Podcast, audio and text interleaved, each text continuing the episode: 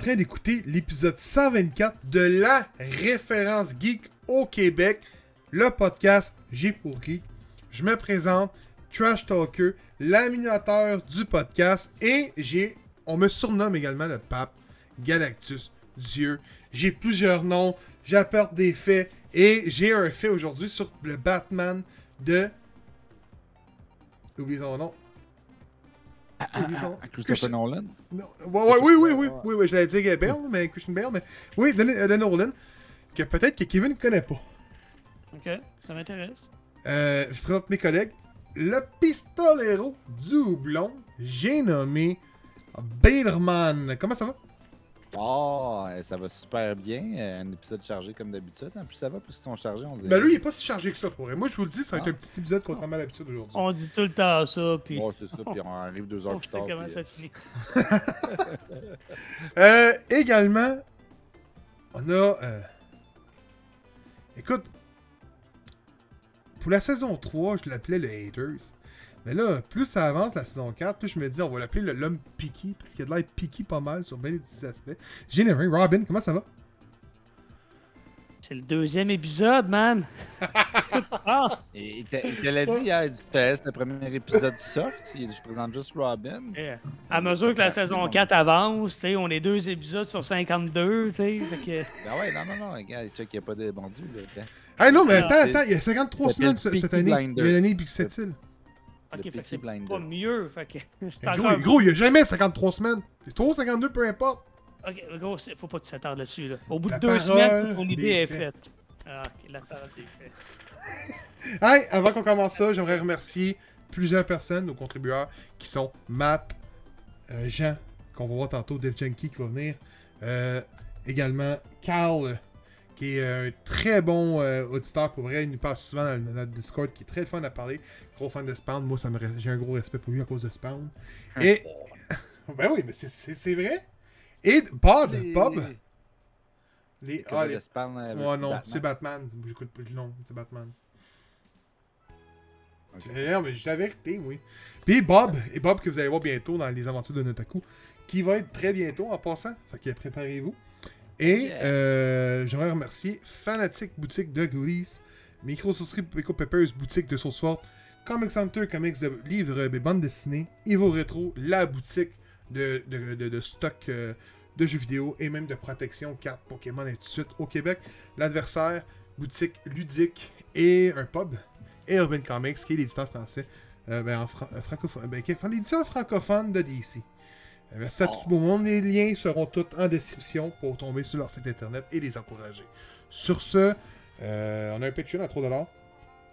On vous invite à vous abonner. On va voir, écoute, là, on commence la saison qui vient se break, là, on commence graduellement. Mais il va y avoir du stock qui va être exclusif au Patreon ou des, on parle de mois. Et en ce moment, on parle de. Bon, on parle, on n'a pas vraiment parlé encore, mais ça va promettre des sujets de définitivement forum qui va être un peu moins souvent, mais il va en avoir. Et on ne sait pas si ça va être sur Twitch, ça va être sur Facebook, ça va être sur Patreon. Euh, Patreon, c'est sûr que ça va nous donner plus d'accessibilité parce qu'on n'a pas de droit d'auteur à respecter vu que c'est notre plateforme à nous. Donc, euh, écoute, il n'y a rien de fait encore, mais. euh, puis vous avez les épisodes une semaine d'avance, puis euh, ça peut être plaisant pour ceux qui veulent vraiment pas attendre à vendredi. euh, je peux comprendre. Écoute, moi non plus, je voudrais pas attendre à vendredi pour m'entendre ma belle voix. C'est sûr, je comprends. Belle voix, puis bon. be- belle voix, puis couche. Si vous avez pas vu couche, vous comprenez pas le gag du couche, allez voir le, le Geek Dice d'hier, vous allez tout comprendre. Euh, donc 3$, mais ça vient tout en, pour des concours à la fin d'année, peut-être mi-saison, ça dépend de combien il faut avoir d'une somme. Je peux vous annoncer que d'ici la fin du mois, le premier concours pour les membres Patreon va avoir lieu. Et ça va être une édition de Midnight Sun sur la plateforme que vous le souhaitez. Donc si euh, ça va se faire, euh, on n'aura pas la physique euh, dans nos mains, ça va être envoyé euh, par Amazon dépendant de ce qu'on va faire affaire directement chez vous. Euh, donc euh, on va faire ça à la fin du mois. Donc euh, ça va être en direct probablement du, du Twitch. On faire un petit Twitch ou peut-être un Facebook Live vite fait, là, de quoi de bien relax. Les trois, on va faire le truc du chapeau parce que on peut pas faire Comment Pickers également. Malgré qu'on avait fait le Comment Pickers, on avait pu mettre des, plus, mais là, on va faire la suite chapeau vu qu'on va être en live. Sur ce, aujourd'hui on parle de Génération Sega volume 1 et 2, La ministre de la Joconde, Tintin, le cigare de du pharaon, Jimmy Tornado volume 1, La constance d'Ishiro, qui va être le sujet de Jet Junkie, va nous en parler tantôt. Fruit, euh, Glass Onion, Wave Tale, The Witcher's Blood Origins, Inside Job saison 2, Une nuit au musée, l'ascension de Kumonra et le plus grand jeu de l'année du Game Pass, le plus grand jeu du Game Pass que j'ai eu présentement, à ce qui paraît, la meilleure sortie euh, des One, Eye on Life. Vaut-il vraiment le détour? On a eu parlé beaucoup dans le temps des fêtes, nous en vacances. Puis sachez que l'épisode 125 va vraiment être l'épisode qui va lancer les nouveaux sujets, malgré que c'est pas mal mort ces temps-ci. Mais euh, c'est le dernier épisode euh, du rattrapage. Donc, euh, on embarque ces bières, les gars, man. Oh ouais. Section Cheers, moi aujourd'hui je bois une Months, qui est une 7%, qui est une. euh, Écoute, on m'a toujours dit que c'était bière de moine. Bière d'abeille, ouais. C'est une blonde belge en réalité, je monte ça. Donc, euh, quand même une grosse bouteille. Ça se peut que je sois un petit peu pacté à la fin de l'épisode parce que c'est la deuxième quille que je prends à l'espace de deux heures. Donc, euh, mais euh, sachez que c'est toujours bon, c'est bien là. Tout est sous contrôle. Là, Tout va bien. je sais qu'habituellement vous êtes habitué de voir des très beaux produits de des microbrasseries. C'est pas un microbrasserie, un produit microbrasserie vraiment. Vous pas trouvez- grave. Non, mais c'est un beau produit, c'est ça. Vous trouvez ça en, produit. en- en épicerie facilement. Euh, c'est en bas de 10$, une bouteille de même. Il y a trois ou quatre sortes. Euh, il y a quatre sortes. Il y a une bleue, une noire, une brune, une jaune et une blanche. Un- C'est toute une bière différente. Et je peux vous dire que celle-ci que j'ai dans les mains est probablement la deuxième bière avec laquelle j'ai tombé en amour après la fin du monde quand j'étais jeune. Wow, ok. Et Kevin, est, et Kevin est tombé en amour avec cette bière-là aussi quand on l'a testé au Saint-Pat. C'était celle-ci. Ah, gros, je m'en rappelle pas, on dirait. Hein. Eh non, t'étais pacté. Ah, Ouais, peut-être. c'est la belge, man. Ça arrache tellement. Euh, C'était pas la première qu'on essayait dans la soirée.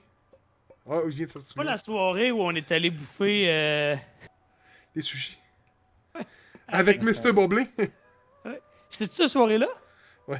ah oui. Vois, tu t'en- vois, tu te rappelles de ce que ça goûte, le gros, man. T'étais de Mais non, mais non, oui, non, non. Regarde, non, on va se garder des affaires de nous autres, là, mais t'étais de même, là. oh, j'étais j'étais pas de même. J'étais, je faisais un U. À 45 degrés, mais vers le sol. Tu moi la belle couleur. là. Ah, Un beau jaune d'œ- d'œuf, là. Un bouchon de tabac.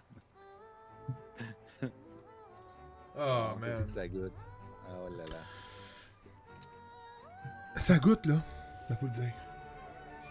Tu sais, c'est des moines qui font ces bières-là, tu sais. Fait qu'imaginez-vous, dans une contrée lointaine, des moines qui sont là, avec plein de cordes sur les mains, à force de balancer des gros clochers. Ding dong, ding dong, bienvenue au monde, ding dong, ding dong. Puis là, le, le moine, il est là, il se regarde au ciel, il fait chaud, il se frotte le front, bébé, je suis en Belgique, il fait chaud, il se frotte la sueur, la corne, la, la restante corde, ses mains. Puis là, tu sais, eh, il y a pas de farine, fait qu'il y a du jus de couille qui coule ses cuisses. Puis il se frotte ça ses mains, puis là, il dit, ah, il se frotte les mains, il dit, va voir que j'ai préparé du houblon. Il prépare le houblon, là. Là, tu sais, toutes, toutes ces odeurs-là se ramassent dans le verre, t'es comme, ah, c'est que ça fait un beau produit du terroir belgique, man. Terroir belge, en réalité. Et bon. Hum, Du jus de couille dans ma bière. Merci beaucoup. hum. Ça goûte bon. Non, pour rien. Lui, il est découragé. Non, pour vrai, ça goûte vraiment une bonne belge. C'est pas trop fort, c'est une 7%. Euh, contrairement, mettons, à des produits plus puissants, mettons, comme Fin du Monde. Euh, parce que, ça- écoute, je sais même pas si c'est une belge, celle-là. Je dis ça, mais. Euh, c'est sûr que oui. Les bières d'abeille, là, dans le fond, là, j'explique rapidement c'est quoi. Vas-y. Euh, les, les bières simples belges. Après ça, tu as les dubelles, qui sont les doubles, puis tu as les tripelles, qui sont les triples. Les bières simples, dans le fond, c'était pour euh, les prêtres. Les dubelles, c'était pour euh, les évêques, les plus hauts en hiérarchie. Puis les tripelles, c'était pour les gens qui venaient visiter, dans le fond, le, le, le monastère. Donc, c'était comme, tu avoir un petit beau souvenir, mon tabarnak, mais que tu viennes de ça. Amadoué pour faire des trucs non catholiques. Euh, ah, mon Dieu. Est bonne, bière. Ouais, genre du jus de couille. Genre du jus de couille. Ah, les boys, vous avez trop les esprits tordus. Je parlais de jus de couille, moi. Ah ouais, je sais, ben. Non, pour vrai, écoute, on, on fait des farces, là. Le monde qui écoute la première Ah. fois le podcast font genre, man, c'est quoi ces tata-là? Pour vrai, non, on niaise pas, on niaise. On est, on est- on est moyen de tata à ce Ouais, ouais, mais putain, on pas, pas là, on, là, on, là, on, on aiguise les rebords, là, tu sais. On a les mains pleines de cornes à force d'exer les rebords. aussi, C'est quoi affaire? Non, pour vrai, pour vrai, écoute, euh, c'est- c'est- c'est c'est très bon. Euh, on, est, on a un très bon produit. Tout. Puis, euh, man, honnêtement, c'est une très bonne bière, là. À coût, à coût, euh, pas si élevé. Euh, Mais ben, toi, en étant pape, est-ce que c'est une belle que t'as en ce moment, euh, vu que t'es pape? Ouais, oui, ouais, oui, ouais, oui, Une belle, hein? ouais, oui, ouais, oui. Hey, euh, Beerman, qu'est-ce que tu vois? Euh, non, c'est Kevin avant. Kevin. Euh, Euh, écoute, moi je vais avec une micro qu'on n'a pas souvent couvert de mémoire là, en 120 quelques épisodes. Là. Le domaine Bertium. Non, effectivement. On l'a pas souvent couvert et je vais avec l'elfe blonde. Oh. Honnêtement, euh, ça fait Seigneur des Anneaux, là. Je sais pas. Ouais, euh, Non, c'est- c'est c'est Kate Blanchett, ça, là. C'est Galadriel, là. Je m'excuse. hein. Clairement.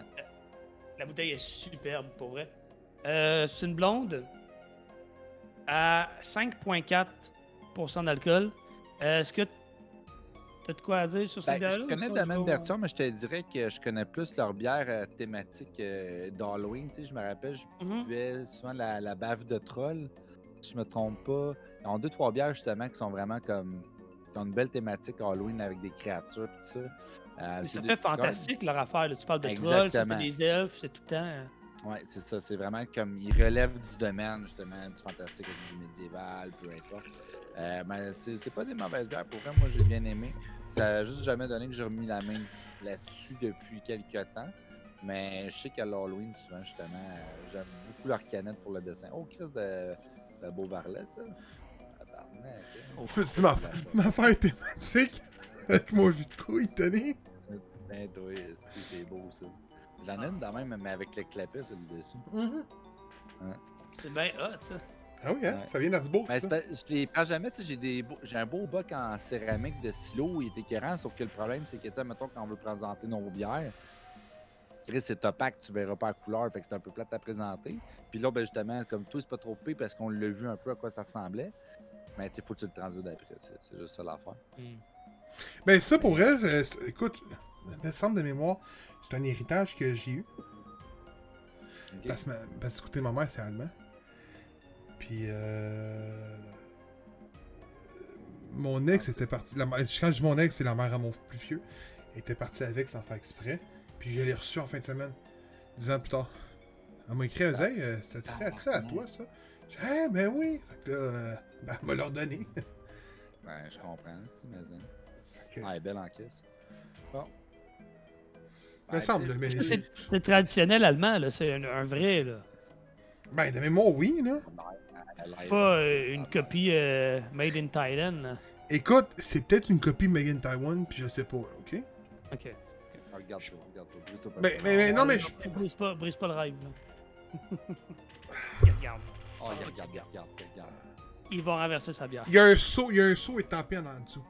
Ok, ça. ça- Oh, Un- Il y, a un, il y a un saut, il y a un saut pour. Écoute, c'est vieux, fait je vois pas vraiment que c'est écrit dessus. Mais il y a pas genre une petite écriture en noir, mais Made in China. Ok, c'est bon. Donc d'après moi, c'est un vrai. Ouais, non, c'est ça. D'après moi, c'est un vrai. C'est. Hey, moi, aujourd'hui, euh, je bois la coup de foudre euh, des Grands Bois. Euh, la série coup de foudre, c'est une série qui, euh, dans le fond, sont des bières de soif et qui sont barriquées dans la foudre, euh, justement, de, de Grands Bois. Donc, on va chercher des, des- euh, saveurs et des flaveurs, même. D'ailleurs, checkez ça dans le dictionnaire, le mot flaveur, ça existe. C'est comme un amalgame de tout ce qui est des saveurs, l'odeur et même, à la limite, la texture. Donc, euh, flaveur, retenez ça. Donc, euh, cette fois-ci, j'ai l'édition Vienna Lager. Donc, qu'est-ce que c'est une Vienna Lager? C'est une sorte de céréale, la Vienna, un peu comme la Pilsner, c'est une sorte de céréale. La Vienna, c'est une autre sorte qui va souvent avoir un côté comme très maltais, euh, qui va donner une couleur un peu ambrée.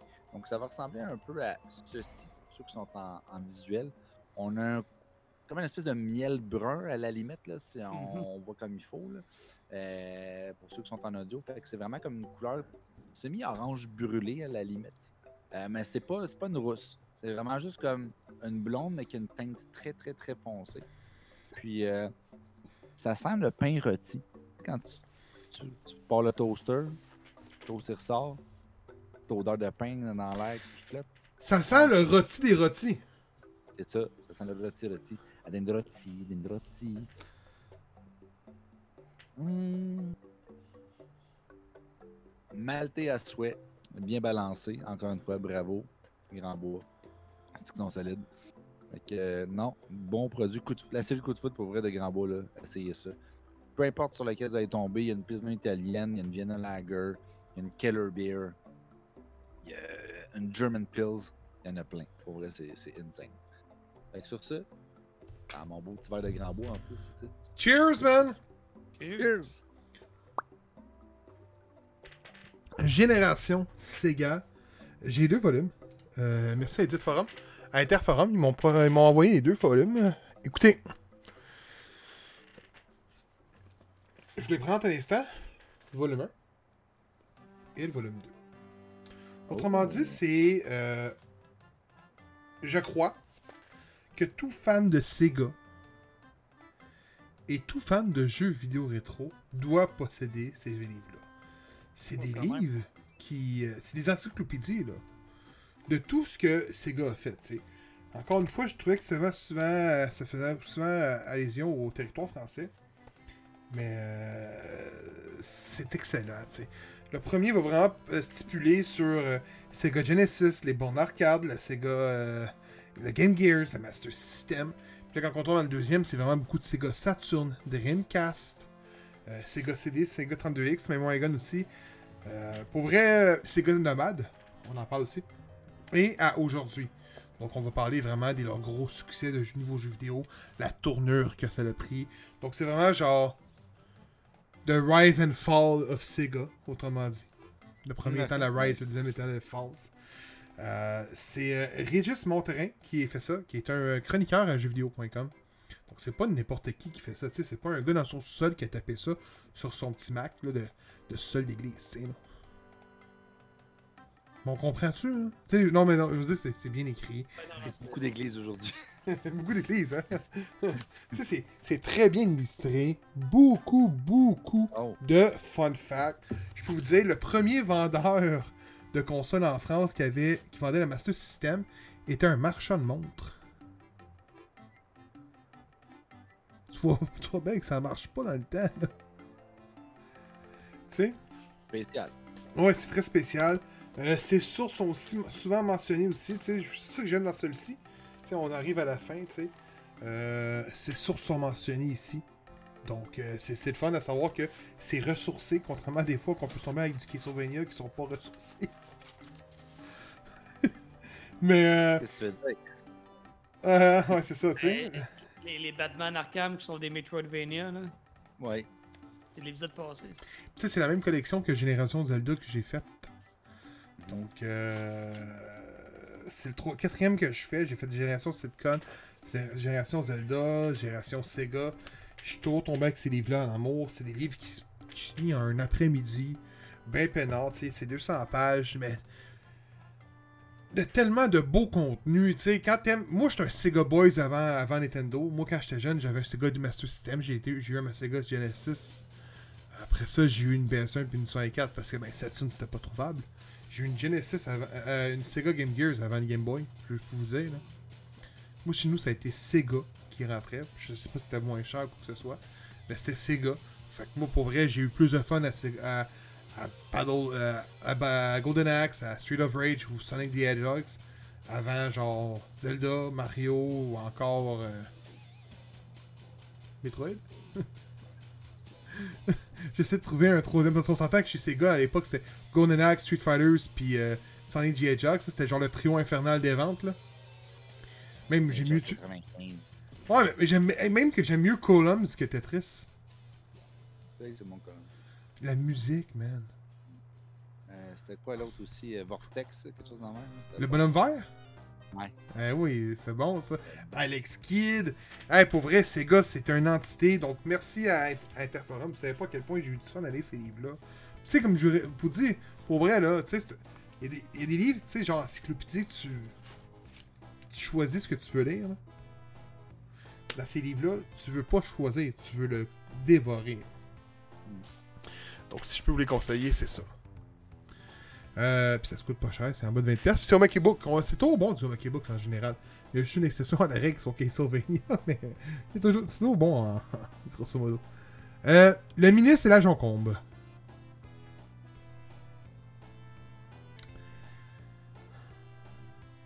Par où commencer? Sinon, il prend son envol. C'est les éditions Castelman qui font ça, donc ceux qui font les Tintins. Qui ont publié Tintin. Donc, euh... Ah, écoutez, écoutez, écoutez, faut que j'ai retrouvé le nom. Parce que c'est basé sur un fait réel, en passant. Ok. Donc, euh, une bande dessinée qui compose, je pense, c'est 88 pages. C'est le ministre et la Jo- Joconde. Livre de Hervé. C'est Hervé qui, qui écrit ça? RG ou Hervé? Hervé. Hervé, ouais. Ah, Il me semble aussi. Mais le, le dessin ressemble beaucoup à Tintin. Donc, c'est, je me suis posé la question, mais c'est un 2002, là, tu sais, c'est cette année, là. Hmm, Maintenant que tu sois RG. Ouais, exact. Euh, ça sera pas long. Le ministre d'État de la Culture convainc. Ouais, ça, je le savais. hein. C'est le ministre de la Culture que je. En tout cas, Monsieur Piton, mais autrement dit, vous suivez l'histoire du ministre de la Culture qui réussit à convaincre Charles de Gaulle de euh, prendre la la, de la déménager du Louvre pendant quelques jours, d'aller l'exposer à New York. On s'attend dans les années 60. Fait que c'est pas on charge un avion, allez, let's go. Non, il est alors à bord du France, qui est un gros paquebot de voyage euh, un peu à la Titanic, qui va faire le voyagement. Et le ministre d'État décide de faire le voyagement également. C'est une histoire vraie en passant, ça. C'est vraiment, vra- vraiment eu lieu, cette histoire-là, que la Joconde, la est arrivée du Louvre à New York, exposée, je pense, à trois villes différentes. Il y a plus de 2 millions d'amis d'Américains qui ont été la, la voir en, exposition également. C'est vraiment une vraie histoire. Donc, euh, ministre euh, et la Joconde, dans cette BD-là, on va se ramasser avec le ministre d'État qui. euh, comment je dire ça? Qui va comme se saouler un peu la gueule euh, avec des femmes de joie, on pourrait dire, ou des belles femmes, peu importe. Et euh, monsieur veut vendre son punch disant que, ben, euh, la Joconde est à bord, fait que. euh, tu c'est moi qui est en charge de ça, juste pour impressionner les femmes. Et quand il va arriver pour lui montrer aux femmes euh, que la Joconde est là, la salle est vide. Là, le tableau a disparu. Fait là, lui étant, euh, ma tête est mise surpris en ce moment parce qu'il faut que je retrouve, puis Charles de Gaulle ne me plus bien bien. Euh, voici de retrouver, fait le tour du bateau, retrouve pas, épuisé, rentre dans sa chambre, et bang, sur quoi qui tombe Le tableau. Donc, durant l'histoire récente des pages, on va retourner dans le deuxième acte qui va essayer de re- retrouver le tableau. Euh, de savoir comment il s'est retrouvé là, parce qu'il n'a pas la moindre idée. Mais il sait qu'il peut pas juste dire Hey, le tableau est dans ma salle, dans ma chambre, parce que ça va lui faire perdre du grade. Fait qu'il va, il va tomber dans des péripéties pour remettre le tableau dans sa salle initiale, puis faire comme si rien n'était. Mais, tu sais, c'est pas aussi simple. C'est dans ce monde-là qu'on- que la BD va se baser.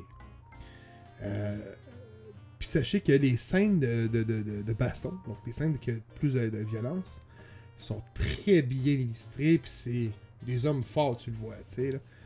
Fait que c'est ce qui est le fun, c'est une belle bande dessinée qui est très bien illustrée, qui a du beau texte, qui a une vraie histoire. C'est sûr que, je- écoute, je connaissais pas l'histoire, honnêtement. Je pense pas que l'histoire du paquebot, que le tableau s'est perdu, puis j'ai jamais entendu parler de ça. Fait d'après moi, il y a un peu de romance. Mais euh, c'est très bon. Je le suggère à tout le monde. Euh, j'ai été impressionné. Je sais que c'est un coup de cœur de plusieurs librairies. C'est un- une bande dessinée qui est destinée à, à devenir un, top, un best-seller. Tu sais, c'est septembre 2022. La bande dessinée est pas si vieille que ça. là. Et euh, quand je suis tombé là-dessus, j'ai vu l'histoire au topo. Je dis, ah, on va l'essayer. Finalement, ben, on me l'a envoyé en format PDF. C'est de là que je l'ai lu. Puis, euh, je vous la suggère, là, honnêtement, c'est excellent. là. La, la prémisse est intéressante, honnêtement. Ouais, mais c'est ça, c'est- pas comme d'habitude, tu sais, c'est... Ouais. euh, tu sais, je, je vais vous parler après ça, après, après Steven, euh, de Jimmy Tornado, puis vous allez voir qu'on est dans un autre monde complètement différent, tu sais. Pour, pour vrai, là, je trouve que c'est une bande dessinée qui fait penser beaucoup au- à nos joyaux d'enfance. Tintin, euh, Bob Moran, des trucs de même. Fait que c'est ça que j'ai aimé. Honnêtement, j'ai été capoté. Tintin, le cigare du pharaon. Donc, euh, encore une fois, des éditions euh, Moulinsart Casterman euh, qui nous ont euh, offert les cigares pharaon, Tintin, écrit par Hergé. Donc, Tintin qui reste un monument, un pilier dans l'univers de la bande dessinée francophone. Évidemment, c'est quelque chose qui est pas récent, mais honnêtement, ils l'ont réédité. Le format est beaucoup plus grand, beaucoup plus large aussi. Le papier, honnêtement, c'est rare que je mentionnais ça, mais le papier est vraiment de qualité. là. C'est genre. Il est robuste. Quasi- Il est robuste, c'est quasiment cartonné à la limite. C'est du beau dessin, c'est bien fait. J'essaie de l'approcher un peu de la caméra. C'est vraiment, vraiment bien fait, honnêtement. C'est cool parce que au lieu de mentionner les pages, les pages sont quand même numérotées, mais c'est indiqué comme étant des planches. Donc, on vient vraiment au, au format original. Mais ce qui est le plus intéressant dans le livre, en plus du sagar des pharaons, euh, qui, est, présenté, évidemment, euh, c'est vraiment toutes les sources euh, desquelles Hergé s'est inspiré. Donc, il va y avoir beaucoup de références cinématographiques, il va y avoir beaucoup de- de- d'articles provenant de journaux, de revues, desquels c'est inspiré pour créer ses personnages, c'est-à-dire les Dupont, Tintin lui-même, Milou, etc. Donc, on va avoir tout ça qui est vraiment comme bien indiqué euh, à l'intérieur du livre, dans- les avant-propos. Super intéressant. Pour moi, c'est comme quand même un 30 pages auquel je me disais comme Ah, tu sais, je suis pas- sûr que je vais lire tout ça. Tu sais, des fois, c'est comme un peu lourd. Puis là-dedans, non, c'était super intéressant. Moi, honnêtement, j'ai grandi avec Tintin. Mon père avait la collection complète. Puis quand on nous avait offert ce livre-là, je me disais, pourquoi pas, je vais me relancer dedans. Ça fait tellement longtemps que je ne l'ai pas lu. La dernière fois que j'ai lu ça, j'avais peut-être quoi, 8-9 ans, tu sais. Fait que ça fait quasiment comme un 30 ans que j'ai pas lu ça. Et pour moi, honnêtement, je relisais puis c'est comme, wow, tu sais, il y a des choses qui ont pas très bien vieilli, évidemment, on le sait. euh, ça vient des années très moyenâgeuses quasiment. Là. On s'entend que c'est pas jeune jeune. là. Tintin, c'est. C'est. euh, ça, ça a du vécu, on va dire Il y a ça. des passes ça. racistes, on va dire carrément. là. Il y a des passes Ok, il racistes. y a des, à un moment donné, ils descendent des blacks, puis c'est ça. Ça Non, mais c'est vrai. C'est ça, c'est- vrai. ça, là. C'est vrai. Mais c'est fou, pas- moi. Il y a une chose que je comprends pas, man. Tu sais, RG, on, on va se le dire. Soyons honnêtes, là. Sont, sont pas noirs comme qu'on les connaît, là. Sont noirs Non, ben, comme la couleur noire, là. ouais, ils sont charbon en esprit. là. Ouais, ouais. Non, mais c'est ça. Avec des saucisses à dog pour faire le lèvre, là. Ouais. Puis le monde capote, puis je suis d'accord. Mais pourquoi il y a personne qui capote sur Mr. Popo dans Dragon Ball? Ben, peut-être une des raisons, parce que je l'ai parlé pour moi, je n'écoute pas Dragon Ball. Fait que peut-être qu'il y a bien du monde que. Je pensais qu'elle allait dire quelque chose de vraiment plus intelligent. Je m'étais. Viens de- juste de... Ouais, merci. Euh. Merci. Ben, l'affaire, c'est qu'il faut faire attention aussi. C'est pas nécessairement que, que c'est raciste. C'est juste que c'est des stéréotypes qui sont vraiment mis à l'avant-plan, qui sont peut-être un peu de mauvais goût de nos jours, mais qu'il était, qu'il était pas plus dans ce temps-là, Ouais, mais que ouais. tu sais, aujourd'hui, on réalise que ça n'a pas tant sa place. C'est pas quelque chose qui est proéminent dans la BD. Il y a quelques apparitions de personnages de couleur, afro-américains ou même africains, peu importe. Euh, mais c'est pas. Il n'y a pas des, des mots qui sont utilisés qui vont vraiment dénigrer euh, les personnes de couleur. C'est vraiment juste comme. C'est dessiné comme caricaturé. C'est vraiment ça. C'est vraiment ça qui va peut-être venir blesser certaines personnes. Mais je pense que si on évoque le contexte de l'époque, on peut comprendre d'où ça vient. C'est normal. là. Je pense pas qu'Hergé était nécessairement raciste. C'est juste que quand il dessinait, ben, il allait avec ce qu'il connaissait. Puis ben, peut-être que ses connaissances n'étaient pas vraiment euh, affinées. Donc, euh, on va laisser ça comme ça. On ne veut pas non plus rabaisser son œuvre, etc. C'est vraiment juste de dire que oui, effectivement, c'est pas toujours de bon goût comment c'est dessiné, mais c'est pas ça l'objet principal. C'est vraiment les aventures de Tintin, qui est un reporter avec son chien Milou. Il arrive tout plein de mes aventures. euh, Super bien interprété, super bien dessiné. Euh, c'est sûr qu'il y a des affaires qui sont un peu comme. C'est une bande dessinée. C'est pas toujours très réaliste. À donné, euh, je, je vais prendre un exemple. Il se cache dans un tonneau rempli d'eau. Et Dupont le pourchasse parce qu'ils veulent l'arrêter. Il n'y a plus d'air. Il sort. Il se met à cracher de l'eau comme une fontaine. Puis là, les Dupont arrive pour tirer dessus. Puis comme genre, ah, une chance que j'ai mouillé leur cartouche avec mon jet d'eau. Puis je suis comme, tabarnak, tu craches un esti, man. C'est comme, les affaires de la même étaient Ah, comme. mais c'est de la bande dessinée, là. Oui, mais c'est ça, tu sais. Il y a un côté qui se veut réaliste, mais en même temps, tu sais, ils vont pousser un peu la note. Puis, c'est correct comme ça. Mais pour vrai, j'ai j'ai revécu des beaux souvenirs. C'est des aventures qui sont intéressantes. Euh, Tintin, c'est un personnage qui va, j'imagine, des générations quelconque heure. Mais un très beau livre. Les fans de Tintin, moi, honnêtement, c'est sûr que je remballe ce livre-là et je vais l'offrir à mon père euh, en cadeau parce que je suis sûr qu'il va capoter. Pour vrai, pour ceux qui tripent sur Tintin, pour ceux qui sont collectionneurs, c'est un très beau volume, honnêtement. Il est solide. Comme j'ai dit, le carton est. Le carton.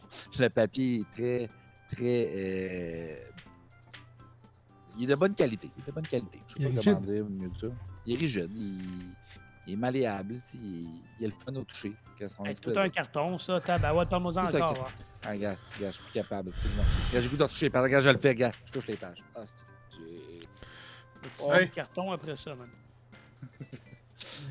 Donc, euh, ça va être ça pour, euh, pour Tintin, honnêtement. Belle œuvre. Super cool. Jimmy Tornado. Fait- offert par l'édition Prince Aventure. Merci encore une fois à l'édition Prince Aventure. C'est eux qui nous ont offert ça. Euh, c'est le premier volume qui s'appelle Atlas ne répond plus. C'est fait. euh, c'est. euh, ben, c'est créé, l'univers créé par Frédéric Antoine et Jean-François Vachon. Autrement dit, Jimmy Tornado est notre gorille qui, ici qui est parlant, qui parle, et qui est pas normal, autrement dit. Le, le- le monde se demande pourquoi qu'un gorille parle. Donc sachez que ses origines sont relativement expliquées dans le premier volume. Et on a sa sœur adoptée. euh, sa sœur qui est une sœur pas de sang parce que c'est son père qui a adopté le singe. euh, à côté. Donc c'est ces aventures de ces deux personnages-là. Et ils sont comme. Je dirais, mettons que euh, Jimmy Tornado fait les, les, gros bras, donc les muscles, puis l'autre c'est l'intello. Donc euh, c'est une, une inventeuse, euh, inventrice, pardon, qui est, qui est incroyable. Puis la BD comme elle disait en plusieurs chapitres, on suit plusieurs histoires, une après l'autre. Donc comme un peu des missions. Donc la première mission on va avec un robot, après ça on tombe sur des extraterrestres, et ainsi de suite. Et euh, au-delà de ça, il y a une histoire qui se suit. Donc, c'est même moins bonne, on a 5 ou 6 missions dans le premier volume, qui sont des objectifs différents, et on a une trame tout au long du livre. C'est très plaisant à lire, très fun. Euh... Je suis sûr que si je montre la couverture, vous allez dire Ouais, mais c'est pour les kids. J'ai pas trouvé, honnêtement. J'ai trouvé que c'était public général. Tu sais, il a pas de. Tu sais, c'est pas simplifié pour les plus jeunes, mais les plus jeunes vont être capables de lire. C'est pas mis sur des affaires euh, bloody, gore, et ainsi de suite.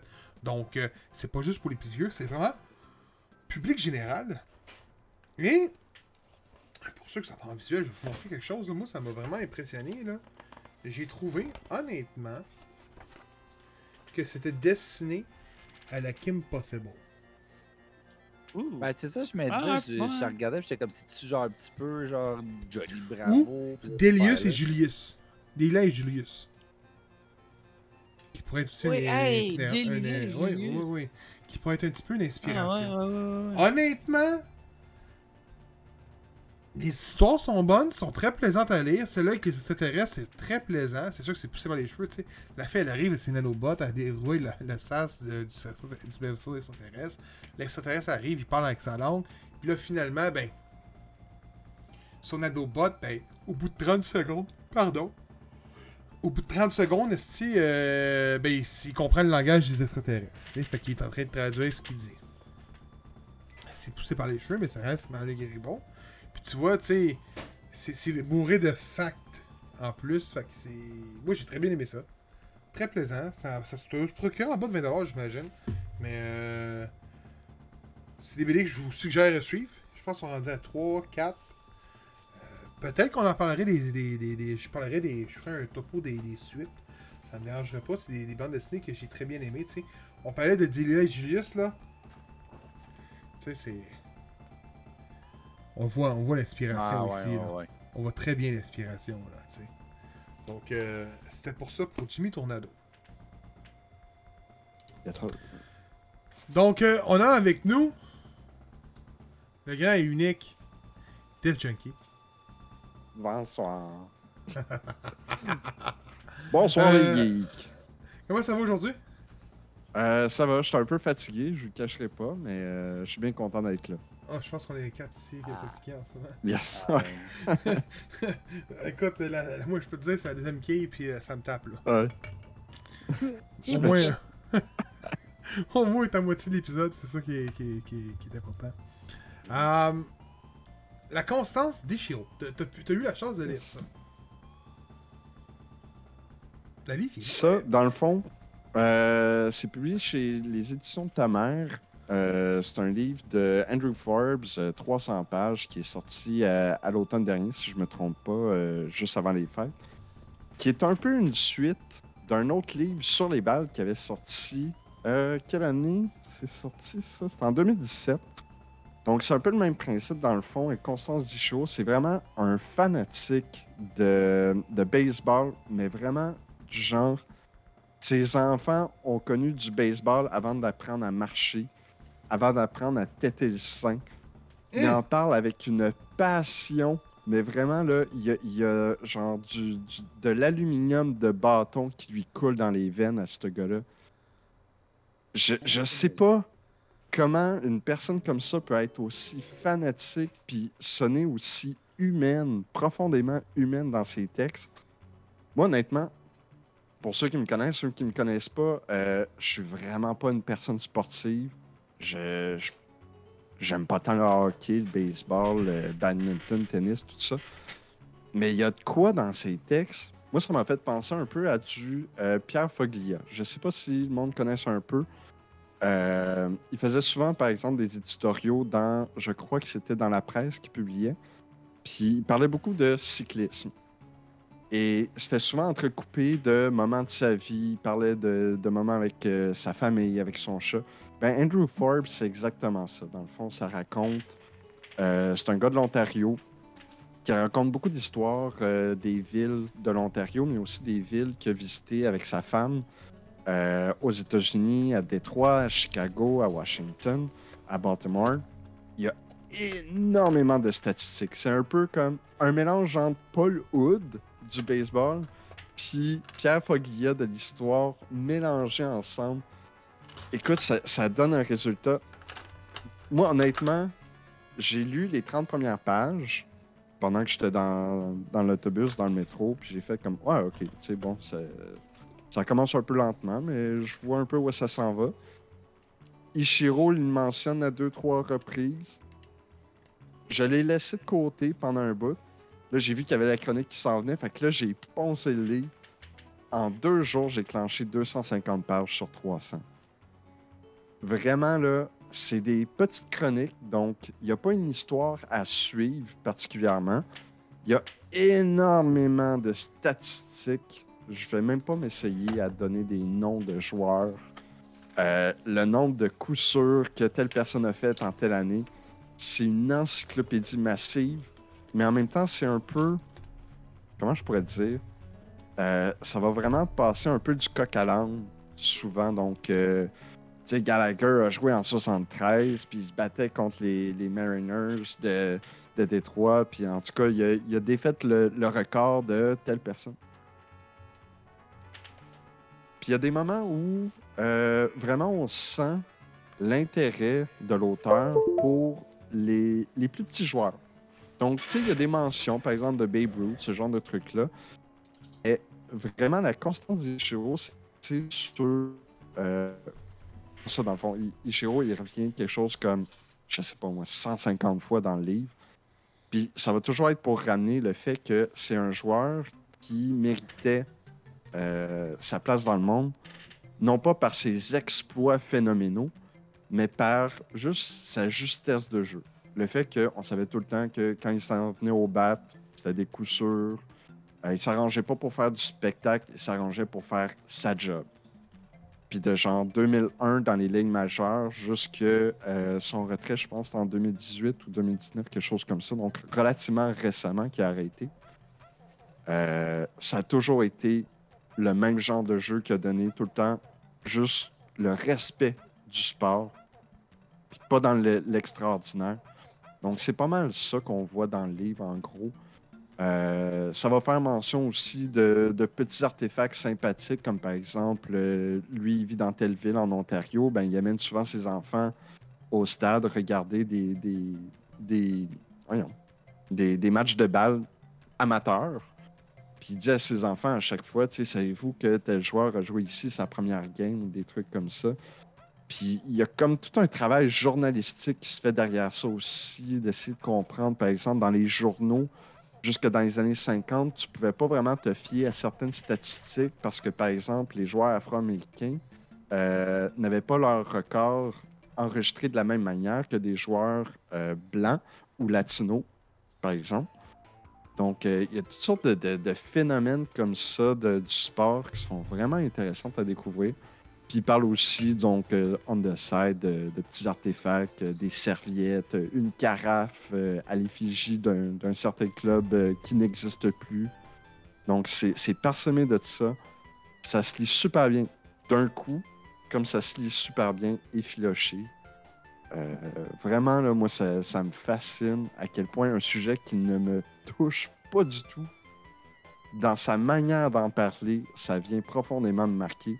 Puis en même temps, en cet hiver très froid, évidemment, le baseball, c'est un sport d'été surtout, ben, il raconte surtout euh, des, des matchs euh, fin août, ce genre de trucs-là. Fait qu'on sent la chaleur un peu, la, la lumière tamisée, euh, les couleurs pastel. Donc, euh, ça m'a aidé à, à- à me remettre un peu euh, d'accord, on va dire, avec le temps des fêtes moroses, on va dire. voilà. Euh, a- avant, écoute, Edmund, euh, t'as de l'air d'avoir trippé. euh, Je m'allais te poser la question, t'aimes-tu le baseball, mais t'as comme répondu sans que je la pose, Non. honnêtement. Vraiment. Mais en, en même temps, ce gars-là, il a, il a la capacité de me dire comme Hey, fuck, c'est vrai. Tu sais, je j'ai pas besoin d'en regarder vraiment de manière intensément, mais juste laisser genre un match sur YouTube jouer. Tu sais, tu laisses ça en arrière-plan, puis t'écoutes les commentateurs, puis t'entends juste Un le, peu à le la distant de la foule. Oui, honnêtement. C'est un peu ça, mais genre premier degré. Hmm. C'est vraiment comme un, un bruit de fond agréable. Moi, je t'écoutais parler, puis j'avais Moneyball en tête. Qui est. Tu sais, dans, dans, dans le J'ai sens. entendu parler, où, mais je connais pas. euh, ben, c'est le film sur les Aces d'Oakland, sur comment euh, ils ont introduit essentiellement dans le sport les statistiques avancées, puis comment, avec un tout Ah petit oui, club. Ils- je me rappelle plus comment ça finit. Je suis pas sûr qu'ils ont gagné la série mondiale, mais ils sont Ils, ont- rendus ils ont, loin. ils ont- ils ont gagné la série mondiale après le film. Ouais, après, en tout cas. Ouais. Mais dans le fond, l'histoire, là, c'est le, le début des statistiques avancées dans le baseball, puis comment ça l'a influencé après ça. Puis, il y a une phrase, donné, que Brad Pitt dit dans le film, qui joue, je pense que c'est le DG là, des, euh, Mhm. des Aces d'Oakland, il dit Comment ne pas trouver le baseball romantique Puis, moi, je suis pas, regarde, je suis pas fan de balle plus qu'il faut, mais ce film-là m'avait comme fait trouver, oui, le baseball comme un super beau sport. Puis, je l'écoutais parler de, de ton livre, puis ça a l'air d'être exactement le même genre de vibe. Là. Même pour ceux qui connaissent pas, ça donne envie d'en apprendre sur le sport. ça. Ben, tu sais, le, le titre de son premier livre, ça, ça décrit pas mal, dans le fond, un peu la vibe, tu sais, des textes sur l'ennui. Euh, c'est un peu ça. C'est c'est pas rapide comme du hockey, c'est pas violent comme du football, c'est pas euh, nécessairement dans la finesse non plus du tennis. C'est quelque chose d'équipe, c'est quelque chose de très, de relativement lent, mais aussi de très précis. Il parle de toutes sortes de, de lancers de balles, ce genre de trucs-là. Mhm. Donc, tout se passe un peu comme en apesanteur. C'est très séquentiel, le baseball. Ouais. Euh, le, golf, là, tu sais, c'est Oui, un, oui, un sport de vrai. précision. C'est un sport qui, tu prends ton temps, puis tu, tu y vas vraiment là, au- avec le vibe de la game. mais Exact. Reste un beau sport. C'est c'est dommage, par exemple, qu'à Montréal, c'est ça, on n'a pas de, on n'a plus de club. tu sais. On peut toujours se fier aux Jays de, de Toronto, mais on s'entend que ça nous C'est appartient moins que quand on avait, moi je me rappelle, Les O. Expos. Henry, puis Vladimir Guerrero, puis euh, Chris, c'était hot en esti pour vrai au stade des Expos. là. Même si tu ne ferais pas sur le baseball, l'ambiance Ouais. était là. Comme mon père, Ah, honnêtement. Ouais. Ah ben là, évidemment. Mais tu vois, bon, c'est sûr que j'avais pas le même âge euh, au moment où j'ai été voir, par exemple, des matchs du Canadien qu'au moment où j'ai été voir un des derniers matchs des Expos quand j'étais tout petit. C'était genre vers 97 à peu près, quelque chose comme ça. Mais je me souviens vraiment d'avoir apprécié davantage. Quand, quand je regarde le- les rares fois où j'ai été à un match des Canadiens, mettons, que je regardais plus les gradins que le match comme tel. Mais je sais pas, le baseball, il y a- il y, a quelque chose de fascinant là-dedans, de, de très doux. Mhm. Mm. Fait que voilà, c'était ma critique. Merci d'ailleurs aux éditions de ta mère, vraiment, à chaque fois, euh, qui font des, des très beaux produits, euh, des, des auteurs de qualité. C'est ta, maison d'édition de cœur aussi. Ah ouais. remercie ta mère, là. c'est bizarre. Je remercie ta mère. Je pense que c'était un peu l'idée euh, à la base d'être un peu euh, tongue-in-cheek, puis de faire comme on va être un peu vulgaire. Le- la maison à la base était un- avait un peu cette vibe-là, mais je pense qu'ils sont beaucoup. euh, C'est drôle. ils sont beaucoup drôle. stressés, je pense. Mais Mais oui, c'est me- vraiment mon édition. Ça me fait penser, vous allez voir justement dans les aventures d'un otaku qui s'en vient. Mhm. Euh, quand je suis allé voir mon libraire, parce que moi je connais pas tant les mangas pour Dragon Ball et, et autres, euh, puis là j'ai j'ai dit comme j'aimerais ça quelque chose qui est moins vers le shonen. Tu sais, je veux quelque chose Mhm. qui, tu sais, je sais qu'il y a beaucoup de trucs qui sont axés vers soit l'horreur, les détectives, ou tu sais, Ouais. genre des, des- des trucs euh, un peu plus romancés, dramatiques. Puis là, j'ai dit, je veux, je veux quelque chose qui va me faire dire what the fuck. Il dit justement, j'ai ici les éditions what the fuck. Là, je suis comme, pardon? L'édition WTF. là, J'étais comme, Ouais. aïe, gueule. Fait que j'ai hâte Ah, de t'en as pour tout. Hein. Ouais, c'est fou. C'est c'est quoi, c'est genre du gore qui t'a montré? C'est- écoute, euh, je vais faire un bref topo, mais c'est un gars qui couche avec euh, la femme du boss des Yakuza. Le, chef le, le kidnappe, le fait changer de texte et le libère sur une île déserte, qui n'est pas tant déserte parce que finalement, il y a 100 meurtriers qui ont également kidnappé pour You know what? Seigneur. Ah ouais. Colin! Qu'est-ce que c'est ça? T'as demandé, t'as que- trouvé. Une moyenne de torture, mettons. Ça va être bon. Shit. Ça va être excellent pour vrai. Donc, hey, euh, Def Junkie, merci à toi. Hey, ça fait plaisir. Merci encore une fois de m'avoir accueilli. Puis, euh. Plaisir. Euh, pour vrai, euh, c'est la première fois qu'on parlait de baseball au podcast. Je pense que oui. ouais. Oui. Mais je pense, surtout en hiver, tu sais, c'est- moins, euh, c'est moins dans le temps un peu, mais c'est pour se mettre dans le bassin pour l'été qui s'en vient. Voilà. Ouais, l'été Voilà. L'été vient. Faut pas lâcher. L'été s'en vient. Les journées rallongent. Oui. de très peu, mais oui. Au nanoseconde. La, la seconde de soleil de plus par jour qui arrive, je la prends avec. Ah, écoute, commence à me crémer, ouais. Colin. Ah ouais, amenez-moi de l'autobronzant. ouais, c'est ça. euh, Donc, euh, merci à toi, mon Def Junkie. Merci beaucoup. Bonne soirée, les gars. Bonne soirée, mon homme. Floodland. Floodland. Euh, un, un jeu de, de stratégie, de, de survie, de euh, reconstruction de la société. ok? Euh, bon, c'est un- c'est un jeu qui est développé par Val Monarch, euh, édité par Ravenscourt. Euh, puis en fait, vous vous retrouvez euh, avec la mission de euh, recréer la civilisation après euh, un cataclysme, euh, ok, une, une inondation, ok, comme le, le nom l'indique, euh, de l'humanité, bon, suite à des... euh, un peu ce qu'on est en train de vivre, dans le fond, les changements climatiques. On est en train de scraper la planète, puis Floodland nous propulse, je pense que c'est comme 30 ans dans l'avenir, en fait de même. Là où, ben, il était trop tard, euh, on a un peu perdu notre bataille, puis on doit se re- repeupler, recréer la société. Donc, au départ, vous devez euh, choisir entre un des quatre clans de base, avec euh, leurs idées, leurs, le- leurs idéaux, leurs politiques, leur morale. Puis vous vous retrouvez sur un petit bout d'île. Là, donc, c'est de, de construire des, fermes, recueillir de la nourriture, du bois, des massaires recyclés. Il y a cette thématique-là de recyclage qui est très, très présente dans le jeu. Euh, puis ensuite, un coup, vous avez votre, euh, votre votre bout de civilisation de créer. Mais là, c'est d'aller euh, trouver d'autres survivants un peu partout dans la map en envoyant des, des ondes radio, des messages. Euh, puis en gros, c'est ça, en fait, c'est de, de- de repeupler. Il y a un petit scénario autour de ça que je vais laisser découvrir, mais vraiment, l'intérêt est vraiment plus dans la gestion de votre, euh, de votre clan, dans le fond. Euh, moi, ce qui m'a marqué dans Floodland, au-delà de l'aspect euh, du design, parce qu'honnêtement, la production design est excellente. OK? tout le côté inondation, le côté des- ruines de l'ancien monde avec des, restants d'usines, des vieilles maisons que vous pouvez vider, récupérer des ressources, les déconstruire ou plutôt euh, les, réparer, en faire de, quoi, tu. Euh, cet aspect, euh, le jour d'après, est très très présent, très très bien réussi. Mais au-delà de ça, au niveau gameplay, il y a un aspect politique qui est extrêmement important. Ok, dans le fond, la politique dans Floodland se base sur deux axes. Donc, vous avez le contrôle, la liberté, et de l'autre, vous avez l'ancien monde, le nouveau monde. Donc, revenir sur les, anciennes valeurs, les anciennes affaires qui ont fonctionné, ou créer un nouveau monde qui va apprendre de nos erreurs du passé. Puis les, quatre clans de départ, dans le fond, se situent exactement dans l'un des quatre cadrans. Donc, selon comment vous voulez aborder votre partie, ben, euh, le, choix de votre clan euh, va être pris en considération.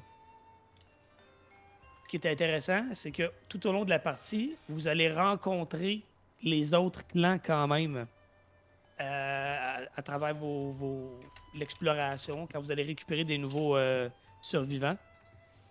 Et donc, ça va être de faire, dans votre civilisation, de faire euh, travailler ensemble les différents clans avec différentes valeurs. Par exemple, vous avez. moi, par exemple, j'avais pris le clan qui était progressiste, puis qui tentait à recréer un nouveau monde. Bon, ben, à un moment donné, je suis tombé sur le clan qui était plus conservateur, puis qui voulait revenir aux valeurs de l'ancien monde. On était diamétralement opposés. Fait que ça fonctionnait pas. Puis là, c'était de trouver des compromis. Euh, Il y a de la migration de différentes îles que vous pouvez faire. Il y a essayer de prendre des. é- établir des politiques qui vont faire plaisir peut-être plus à la majorité au détriment de la minorité, ou des fois. c'est toute cette gestion-là qui est pas facile. D'autant que il y a. euh, justement, vous pouvez passer des lois. Dans un gros arbre, ça ressemble à un arbre de compétences, hein, mais c'est des lois qui vont se débloquer au fur et à mesure que vous avancez. Puis c'est des lois qui sont très, très modernes. On n'est pas dans un jeu de gestion euh, à l'Antiquité ou dans le temps médiéval. C'est, du moderne. là. Au point où vous, pouvez passer des lois, ça c'est très vrai, là, sur le port de masque obligatoire en cas de Hein? pandémie. Je te jure, gros, je capotais quand j'ai vu ça, man. Fait C'est quand même nice. Ouais. non, c'est vraiment nice. S'il y a une pandémie, parce que ça peut arriver, il peut y avoir des, des maladies, vous pouvez passer une loi que le port du masque va être obligatoire. Donc, ça va faire réduire, n'en déplaise aux conspires, là, ça va faire réduire la propagation du virus, mais ça va faire en sorte qu'il y a une partie de votre population qui ne sera pas contente. Puis ça, c'était- c'est très, très réel, c'est très, très actuel. tu sais. Ça agit sur la morale, là, dans le fond. Oui, exactement. Vous pouvez euh, passer des lois sur euh, la police. Est-ce que vous voulez une force euh, militaire dans votre. euh, une force autoritaire dans votre euh, civilisation? Vous n'en voulez pas? Vous pouvez passer une loi sur le mariage gay. Genre des Hein? affaires très. Oui, oui, des affaires très, très actuelles. C'est très, très diversifié. Oui, oui, c'est c'est super intéressant. Puis tu vois que selon les, les décisions que tu prends, ben, ça va affecter ta population. Puis toi, faut que tu deal avec ça, man. Puis honnêtement, moi, c'est l'aspect que j'ai vraiment retenu, c'est l'aspect politique. J'ai trouvé que c'était plus poussé que dans, n'importe quel autre jeu que moi j'avais joué. Puis, merde, j'ai eu. euh, pour vrai, j'ai eu beaucoup, beaucoup, beaucoup de plaisir, plus que j'avais pas, j'aurais pensé. Puis j'ai passé du temps là-dessus. Des fois, je voyais pas le temps passer. Parce que, tu sais, comme dans tout bon jeu de simulation, ben, ça se fait sur plusieurs jours, sur plusieurs mois, sur plusieurs années, tu sais. Puis là, toi, tu peux fast forward, mais il reste que tu passes à travers beaucoup, beaucoup, beaucoup, beaucoup de, cycles de, de jours. Puis mais tu t'en rends pas compte. Tu sais que les changements vont se faire sur plusieurs semaines, mais toi, tu veux le voir, fait que tu avances parce que le temps que je l'ai brûlé, ce jeu-là. Donc, si vous aimez les jeux de simulation, de gestion de société, pour vrai, moi, ça a été une très belle surprise. Euh, je le recommande fortement. Après, c'est pas un c'est pas le genre de jeu probablement pour tout le monde. Ça prend un certain investissement en, en temps. Mais euh, moi, ça a été une très très belle découverte. Le jeu est disponible sur, euh, sur PC via Steam. Euh, je sais pas si c'est sur d'autres plateformes, là, mais en tout cas, il est sur Steam. Floodland? Donc, c'est- Floodland. Ouais. Me semble que non. qui- Ben, je pense pas. Écoute, c'est un, jeu PC. Là. Tu peux pas jouer avec ça avec une manette, là, ça c'est sûr. Je sais pas s'il s'offre sur d'autres plateformes que Steam, mais d'après moi, c'est Steam. Mais Steam. Voilà. Ben, Donc, euh, PC, là. Il il peut-être sur Epic, là. Ouais, ben c'est ça que je voulais dire, là, exactement. Là. Mais euh, bref, si c'est le, le genre de jeu qui peut vous intéresser, là, moi, je vous le conseille fortement. Euh. Glass Onion. Je sais que c'était le, le film que vous vouliez parler les deux, donc euh, je vous laisse la parole, les gars. Veux-tu y aller? Puis, euh, Oh, ok, bon, écoute. Euh, donc, on va suivre euh, l'aventure d'un groupe de personnes qui sont amis avec un milliardaire, un milliardaire qui possède une compagnie, euh, dans le fond, de tech de, toutes sortes. Et puis, ben, ce milliardaire-là, dans le fond, va les inviter sur son île à, jouer à un jeu de meurtre et mystère, carrément, tout simplement. Et puis, dans, ces invités-là qu'il y a, ben, il y en a un qui va se glisser par erreur qui est le fameux détective euh, Benoît, je pense, euh, Benoît Benoît Blanc. Benoît Blanc. Oui, parce que les autres, euh, les anglophones ne savent pas dire blanc, ils disent blanc. je long parce que des fois, il y a des personnes qui disaient blanc, puis il y en a d'autres qui disaient blanc. Puis je sais pas, genre, qu'il y en a qui, qui ont peut-être l'accent francophone, d'autres non. Euh, donc, vraiment cool comme film dans le sens qu'on a un beau petit vibe, euh, justement, à la Knife Out. On s'entend que c'est dans la même trempe de film. Euh, puis, euh, il en fait, en arrivant sur l'île, déjà en partant, on sent qu'il y a comme une aura mystérieuse qui va flotter. Il y a quelque chose qui cloche, il y a des, il y a des indices qui sont laissés en suspens.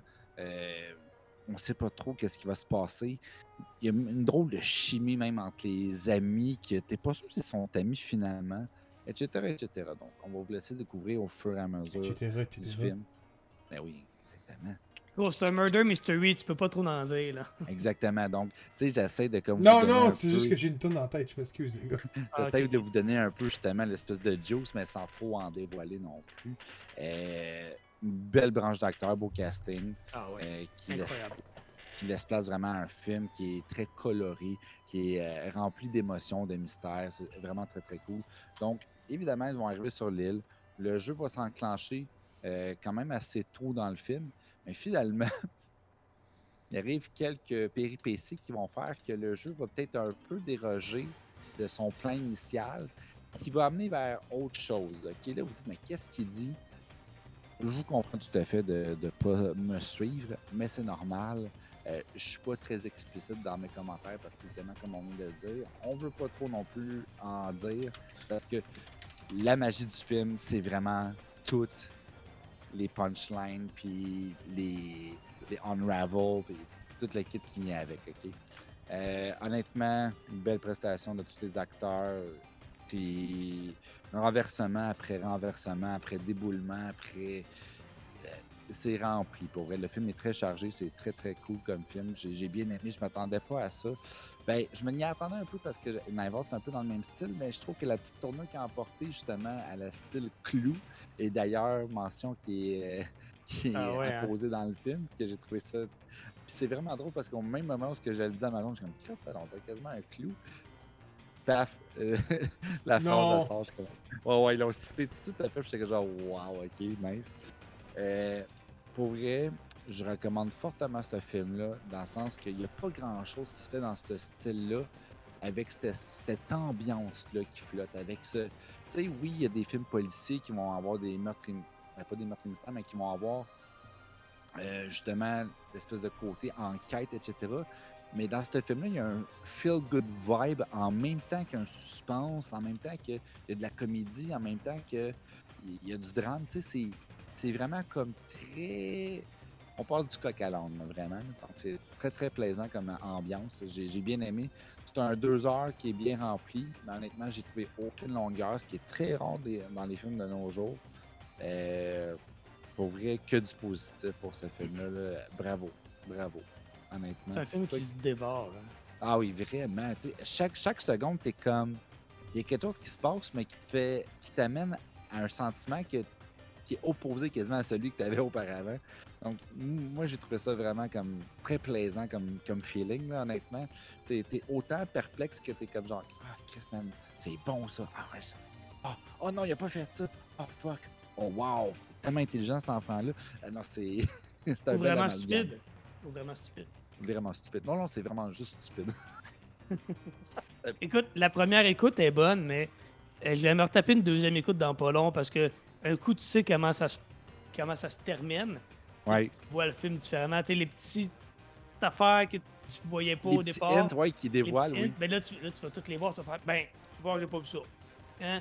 C'est tout le temps ça qui est. C'est la partie qui est le fun aussi. Euh, ce que Ryan Johnson a fait avec le film, c'est que lui, c'est un gros fan d'Agatha Christie. Ceux qui savent pas c'est qui, c'est une, une auteure. euh, je pense qu'elle est américaine, elle est peut-être anglaise, mais peu importe. Là. Non, mais c'est américaine. Elle me semble qu'elle est Euh, américaine. Je pense qu'elle est même canadienne-anglaise. Peu importe. Je C'est une. euh, Ouais, vas-y, vas-y. C'est une auteure de livres à, à mystère que euh, j'aime beaucoup, beaucoup, même si je ne sais pas d'où elle vient. J'aime beaucoup ce qu'elle fait. Mystère. Euh, vas-y, Gab. Elle est Et- anglaise. Australienne, hein? Elle est- Ok. C'est anglaise? Royaume-uni. Elle est en Royaume-Uni. Turquie. Ou c'est le fait que t'as dit, elle, peut-être, elle vient peut-être du, du Royaume-Uni. Fait, oh shit, ok, man, il y a, il y a quand même. euh, Non, mais j'étais pas sûr qu'elle était américaine. Non, mais on s'entend que anglais, c'est at large, là, d'où qu'elle peut venir. Mais tu l'as quand même Ouais. s- spot au Pas deuxième niveau, c'est à- fou. à- Ouais, en tout cas. C'est quand même le deuxième plus gros pays qui passe ce langue-là, fait que c'était quand même pas tant un long shot, là. C'est le deuxième? Ben, en termes de population, oui. Les États-Unis sont en premier. T'as- Écoute, t'aurais pu dire l'Eurasie. là, Ça, ça, ça aurait été Non, c'est ça. L'Eurasie, ça, ça couvre assez. euh, Allez, gros, allez, vas-y, man, vas-y. Ok. Euh, donc, euh, c'est ça. euh, il il s'est inspiré vraiment de son type de, de livre où euh, chaque nouveau tome, chaque nouveau livre, d'abord, est une histoire indépendante. Fait que tu peux les lire dans à peu près n'importe quel ordre, puis ça n'a pas vraiment d'importance. Puis c'est ce qu'il voulait reproduire avec euh, cette série de films-là. Donc, si vous avez écouté Knives Out, Cold tant mieux, vous allez aimer Glass Onion. Vous ne l'avez pas écouté, vous allez quand même aimer Glass Onion, OK? Parce qu'il n'y a aucun lien entre les, entre les deux. Oui, c'est le même détective qui revient, mais c'est tout. C'est comme les Columbo. Ouais, il y a pas de référence au n'importe quel, puis ça, exact. Aucun. Mm. Ben, il y a des clins d'œil, mais rien qui va vous, euh, qui va nuire à la compréhension du, du film, là, du tout, du tout. là. Fait que ça, c'est le fun. Puis, dans, autant dans Knives Out, le film était du point de vue euh, de la. c'est le personnage là, de Anna de Armas, là, je ne me rappelle plus comment elle s'appelle, mais c'est de son point de vue à elle.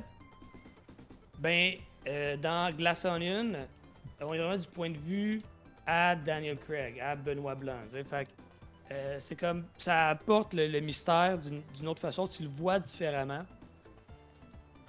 Puis, euh, écoute, c'est juste, c'est juste fucking bon. c'est super Mm. intéressant. C'est revirement après revirement après revirement. Puis, il y a des affaires que je suis fier de dire, ah ça, ça, je l'ai vu, ça, je l'avais vu. Et d'autres fois, je l'ai fait comme, waouh, ça, il, il- il m'a pris totalement, tu sais. Ouais, C'est peut-être parler d'une deuxième écoute, puis pour vrai, je serais très down parce que, tu sais, je- prends l'exemple, le truc avec le verre. Je l'avais vu, moi, ça. Ah oui, ok. Je l'avais j'avais vu, ça. C'est la seule affaire que j'avais spot, puis j'ai fait. Ah, c'est bizarre. Puis, mais par après, quand, quand ils ont dit non, non, ça, ça, j'ai fait Ah, ben, écoute, j'ai, j'ai dû mal voir. Ah, Peut-être, ouais, c'est ça. C'est vraiment en question. Oui, exactement. En tout cas, super bon film. Écoutez ça pour voir si vous aimez les, les meurtres et mystères. Puis, qui aime pas les meurtres et mystères là? Ok. Euh, Écoutez ça pour voir, c'est super bon. Steven? Ah, c'est toi qui as commencé avec ta barouette. Je recommence. Non, non, Il y a, Ben, il y a plusieurs ça- pleurs à l'oignon. écoute, euh. Oh shit. Bon, j'ai oublié de mettre l'image, c'est pas grave, je suis là pour ça. Euh, Wave Tales. Wave Tales, les boys, c'est un jeu que Kevin m'a fait. Gab, je pense que t'aimerais ça, j'ai vu des, photos, des vidéos, peu importe. Et quand que. C'est un jeu que j'avais déjà dans, ma main, j'avais rien vu. Tu sais, j'ai- de nom, je savais. Je vais tomber sur un test, fait je fais. Man, let's go. With Tales qui a été offert, je me suis épicé par qui? Je vais vous dire ça tout de suite à l'instant. Je suis sur mon. Euh... Euh, je suis sur mon adresse courriel, fait que ce sera pas bien long. Par euh, Head Up Game, qui, qui nous adore, honnêtement. Je leur demande un jeu, puis c'est tout de suite, genre, les boys, on aime votre, votre produit. Donc, euh, merci à Head Up, man, du, du gros sérieux qui nous avait offert le jeu de d'Exorcist, là. Oh my god, c'est Ouais. jeu démentiel. Oh, ouais. Fait que, ouais, euh, Wave Tales, c'est une histoire qu'il y a eu une guerre, que ça s'est passé après. euh, tu joues après la guerre, donc il y a des petites îles flottantes. Et tu vas devoir essayer de résoudre le mystère sur euh, une genre de brume noire. Jeu indépendant qui possède un voice acting en passant, chose que c'est très possible d'en avoir un. Euh, avant de lancer plus, écoute, je, moi je déteste parler de l'intrigue. Quand je parle d'un jeu, c'est sûr quand tu parles d'un jeu comme AAA, un jeu indépendant, euh, c'est un jeu qui m'a pris 4h30 à platiner. J'ai démoli le jeu. Quand même. OK? Même. Donc, vous parlez du, du plot twist, là. C'est assez facile, tu sais. Donc, grosso modo, c'est ça, mais ça, tu vas essayer de découvrir qui est ta mère et tu vas te lancer dans une aventure à l'aide d'un genre de euh, saut, on pourrait dire peut-être un net à, à insectes, pas de net, dur à dire, qui va t'aider à te t'élancer d'une plateforme à l'autre en, en spottant un coin, exemple, ou à battre des ennemis. Vraiment une base mécanisme, un mécanisme de, de- combat vraiment euh, mauvais, on va dire. Mais c'est pas le but du jeu en réalité.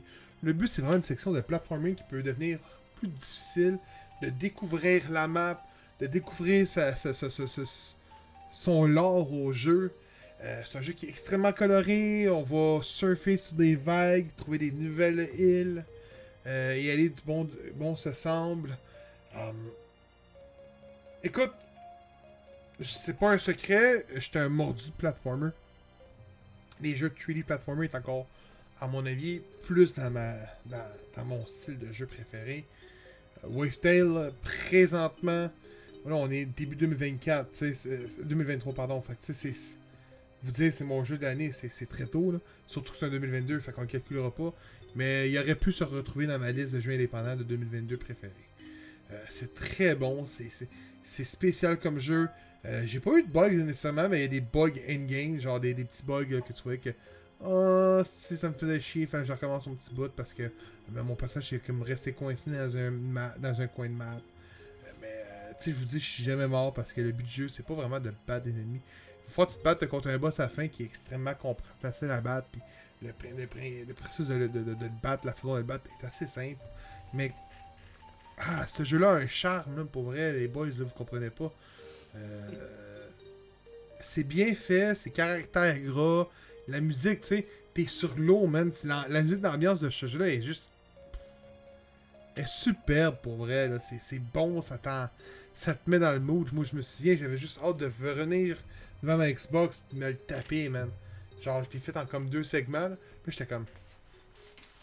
Quand est-ce j'ai- le temps de jouer? Je, veux le faire, là. Go, let's go. Ah ouais, ouais, 9h. C'est genre. de- Je fais de même, tu sais. Comme quelqu'un en manque de quelque chose que je dirais pas. Mais euh, Wave Tales est un jeu excellent, je vous suggère à tout prix. Merci au, euh, à l'éditeur de nous l'avoir envoyé. Ça m'a fait un grand plaisir de tester ce jeu-là. Euh, puis, euh, tu sais, oui, c'est pas beaucoup que 4h30, mais tu sais, c'est un 4h30 bien investi. Il est très fun. Si tu finis à 4h30 mais que tu as goût d'y rejouer après, honnêtement, c'est ça. Il y a des jeux que tu joues 20 heures tu rejoues plus jamais de ta vie.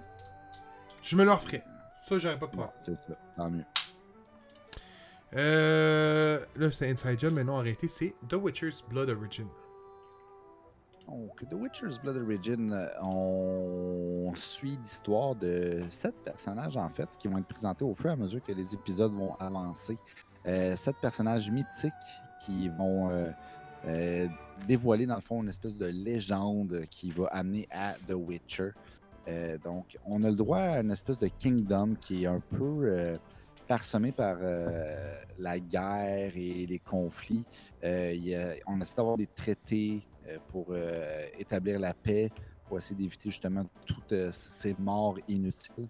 Et puis, ben, il y a des personnes qui sont pas d'accord avec ça, dont un mage, qui je me rappelle plus le nom, mais je pense que c'est Baldo, quelque chose comme ça. Je m'excuse si je me trompe de nom. Honnêtement, j'ai joué à Witcher 3 sur un hostie de temps, mais c'est la seule affaire que j'ai faite par rapport monde de Witcher. Fait que je connais pas le 1 et le 2 et tout ce qui est, mettons, euh, par rapport au livre. Euh, j'ai écouté The Witcher avec Henry Cavill. D'ailleurs, très triste qu'il ait quitté, mais je pense que euh, Liam va faire une très bonne job, honnêtement. C'est un bon acteur. Il y, a, il y a du charisme, on a déjà vu des images. Peu importe, revenons à nos moutons. Donc, ce que j'ai à dire sur cette série-là, c'est que c'est du classique. Euh, c'est un petit peu pré-mâché. On s'entend, c'est basé sur un jeu vidéo euh, qui est basé sur des livres. Donc, euh, on, on a vraiment l'espèce de. Bon, on a un méchant, on a un antagoniste qui n'est pas d'accord avec les décisions du roi, veut renverser ce kingdom-là, va mettre du monde à sa place, va aller chercher le pouvoir du chaos pour donner le plus puissant. On sait c'est quoi. C'est bien correct, on s'entend, ça fait toujours une bonne histoire.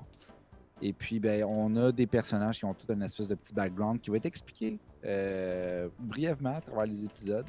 Euh, pas en gros détail, mais juste assez pour qu'on s'attache un petit peu à eux. Ils sont tous très différents. Euh, il y a d'ailleurs la fille qui joue dans Everything Everywhere at Once, là, quelque chose dans le le film qui a quasiment gagné le film de l'année en 2022. là. Euh, L'espèce de multiverse asiatique était excellent. C'était très bon, ça. C'était vraiment bon. Puis euh, elle incarne un personnage là-dedans qui est vraiment fucking badass. Puis c'est, moi, à date, c'est ma préférée. Euh, sinon, il y a d'autres personnages aussi. Euh, tu as l'espèce de elfe badass qui a été renié parce que finalement, il a couché avec la princesse, mais c'était son protecteur, il avait pas le droit. C'est vraiment comme un peu le classique là, qui, qu'on connaît là, de, de tout ce qui est médiéval là, au niveau jeu, autant que film, que série, peu importe. Ce qui fait vraiment le charme, je pense, de la série, c'est que euh, y a une histoire qui se build très bien. Elle se build sur un pace qui est quand même assez lent, mais quand il y a quelque chose qui se passe, tout arrive rapidement. C'est-à-dire que les personnages arrivent lentement dans l'histoire. Tu les rencontres vraiment sur une étendue de peut-être 3-4 épisodes, mais dès qu'ils arrivent dans le clan, tout de suite, ils sont, sont immergés dans le clan et ils vont tout de suite avoir une belle chimie ensemble. À a une espèce de combat euh, trio entre euh, l'elfe justement qui a été renié, la personnage principale qui est une espèce de, euh, de, personnage qui a quitté dans le fond euh, son kingdom parce qu'elle préférait quitter la lame pour aller chercher la musique. Donc, euh, super euh, romancé. Euh, mais il y a une espèce de trio qui se fait, ils sont enfermés dans une espèce de, de banque. Puis il y a une issue, puis tout le monde rentre. T'as des- L'armée qui été envoyée justement par le Baldo, qui est le, nouveau euh, euh, espèce d'empereur euh, caché, qui, veut prendre toute la place, qui ouvre les monolithes. Les monolithes, c'est des espèces d'entités qui vont créer des passages entre les mondes, avoir des créatures qui amènent la mort, etc. C'est- beaucoup de stock. C'est très chargé, honnêtement. Euh, faut pas déjeuner léger. C'est quand même dur à suivre. mais mais, euh, honnêtement, je ne veux pas trop vous en raconter non plus. Moi, j'ai vu trois épisodes à date. Euh, mais c'est un- c'est une série qui a beaucoup de potentiel. J'ai lu un peu les critiques. À date, c'est très partagé. Il y a beaucoup de monde qui le, le démolissent, mais je pense qu'il y a une haine envers The Witcher depuis que justement Henry Cavill a été débarqué. Puis je pense aussi qu'il s'attendait peut-être à plus. Je, je sais pas trop comment dire, mais moi honnêtement à date je le regarde d'un œil vraiment comme critique. Euh, puis pour vrai c'est vraiment pas mauvais. Moi j'aime bien. C'est- C'est sûr que je dirais que les dialogues, des fois, laissent un peu à désirer. C'est très cheesy, c'est très euh, euh, facile à prédire ce qui va se passer. Il n'y a pas de surprise, il n'y a pas de punch en tant que tel, mais l'action est très bonne, les décors sont très beaux, une belle musique. Euh, honnêtement, un beau casting aussi, euh, rien à redire là-dessus. là. Mais euh, c'est ça, c'est peut-être juste. tu sais, on réinvente pas la roue ici. C'est. Comme je disais, c'est un petit peu pré-mâché. C'est. C'est facile à voir ce qui se passe. Il n'y a pas de surprise. Mais honnêtement, les chorégraphies de combat sublimes. Euh, C'est du bonbon pour les yeux. Euh, Mais sinon, c'est sans plus, honnêtement. C'est c'est pas quelque chose qui manque de chair autour de l'os, mais c'est juste. Quelque chose qui est le fun à regarder, je pense. Il faut, vraiment y aller, peut-être avec euh, euh, un esprit ouvert, puis juste se dire comme genre, écoute, j'ai écouté une bonne série fantasy. Euh, that's it. Je regarde un univers fantastique où il y a des créatures, des sorciers, des chevaliers, il y a de l'action. C'est bon. Pour vrai, c'est vraiment pas mauvais. Je pense que je pense qu'on l'a diminué plus que qu'est-ce qu'il mérite, honnêtement. Ça vaut pas autant de, de critiques négatives que ça. Pour vrai? Pas, pas vrai, honnêtement, tu vas la regarder, puis ça, va être- ça sera pas la série de l'année. Aucunement. Mais de dire que c'est de la calice dans marde, c'est. Ouais, mais le monde font toujours euh, souvent euh, Mais ouais, le gros. Euh, tu euh, sais, pas de sais, le blanc ou noir. Là. Non, non, le monde, plus ça va, plus ils sont frustrés de la vie, pour vrai. là. On dirait que le positif, il est appelé à disparaître. C'est le même, c'est comme les nouvelles. Quand tu écoutes les nouvelles à la télé, là, jamais tu vas entendre Ginette a gagné 25 millions à la loterie. Non, c'est tout le temps comme quelqu'un s'est fait tuer dans le schlag. C'est- dépressif, quoi. Hey, Inside Job. Inside Job est un cartoon que j'avais parlé, un sitcom arrêté. Que j'avais parlé l'année passée durant la saison 3. Saison 2 est sortie sur Netflix. Là, il y a des rumeurs qui disent. Je dis rumeurs, c'est peut-être confirmé, là. Mais il disait que la saison 2 était cancellée. La saison 2 est sortie, je l'ai écoutée. Donc, la partie 2. Euh, Est-ce que la saison 3 a été annulée? Peut-être. Écoute, c'était- ambigu les, les textes que je voyais euh, sur IGN. Mais, euh, en tout cas, écoute, Inside Job, autrement dit, est une émission que euh, qu'on rit des entités cachées. On a on a comme la fraternité des papes, exemple, qui, qui, des enfants, je m'excuse, mais c'est risque de tout ça là-dedans. C'est de l'humour noir absolu. T'as les Illuminati, les hommes reptiles, ou euh, des trucs comme ça. Et euh, dans Inside Job 2, ça prend le relais de la deuxième saison. Donc la saison 1, on a euh, son père à la fille, justement, qui devient à la tête de l'organisation secrète. Et elle, elle, veut le contourner, tombe en amour, une histoire d'amour qui arrive. Puis euh, c'est de l'absurdité. Limite à du Rick and Morty. La saison 1, pour moi, était un des meilleurs animés de l'année 2022. La saison 2 prend un petit peu une petite débarque, c'est moins bon. J'ai le feeling, là... Oh, pardon, micro. J'ai le feeling que Netflix sont pas capables de faire des bonnes saisons 2. Pour les cartoons. Ben, ils ont pas full d'expérience à faire des saisons 2 pour être fait. T'es chien. c'est chien, ça. Elle est bonne, par exemple. Non, mais dans les cartoons, je parle, tu sais. euh, c'est rare, là. Tu sais, euh, Paradise PD, moi, après la saison 1, man, ça m'a lassé. Euh, Inside Job, ça commence à me lasser. Le c'est annulé, c'est annulé. Euh, Bojack, après la saison 1, j'ai lâché. Je m'excuse. Big Mouth, euh, c'est la sélection à la règle. J'ai bien aimé la saison 3. J'ai j'ai pas réécouté parce que j'ai manqué de temps. Mais. Tu sais, des, des animés, là, surtout des sitcoms, là, qu'une saison peut faire un job, hein. Hum, c'est vrai. Puis je pense qu'Inside Job aurait dû faire de même. Ils nous ont laissé sur les fingers, ils ont continué, puis... euh, Mais c'est drôle, tu sais, c'est- l'humour noir, euh, euh, souvent, vraiment, comme je disais tantôt, de l'absurdité. Euh, ça va être très vulgaire, pas beaucoup de sang, mais très vulgaire, tu sais. On se gênera pas de rire des, des, des handicaps. On, se gênera pas de rire euh, avec des entités euh, comme le pape, tu sais. Ah, donné, ah, j'ai guéri un cardinal, tu sais, la joke se dit, tu sais. Euh, pour, pour vrai, c'est pas mauvais, mais euh, j'ai trouvé que la saison 2 s'est tiré un petit peu trop. J'ai écouté les six premiers épisodes, puis je, me forçais les deux de rien, tu sais, je me forçais vraiment, là. Que je vous l'ai pas dit, les gars, mais... je me suis commandé une pizza hier. Ouais, ça, tu nous l'as dit, ça. Puis la pizza, après un heure et demie, elle est jamais arrivée. Ça, tu nous l'as pas dit. Ah, Fait que j'ai commandé plus tard chez Domino's. Genre à, un- à mi- minuit 50. Fait que j'ai eu une pizza chez Domino's, mais oh, vers 2h du matin. vers 1h30 du matin. Fait que j'ai écouté Inside Job, man. On dirait que j'étais le lendemain de veille, fini raide. J'ai écouté ça avec une pizza bien épicée avec, euh, avec un beau petit Coca-Cola. Mais à un moment donné, euh, je me suis levé, mon estomac m'aimait pas. Là, mais hey, euh, C'est ça, c'est ça. Job, c'est bon, mais on voit que ça s'étire. Puis avant, avant de parler de l'accession de, de euh, Kamura, j'aimerais dire euh, mon, mon funny fact que j'ai pas, j'ai pas parlé. Lors du troisième Batman de Nolan, Bale et euh, Tom Hardy font une scène dans des égouts. On pourrait dire que c'est des égouts. Ouais.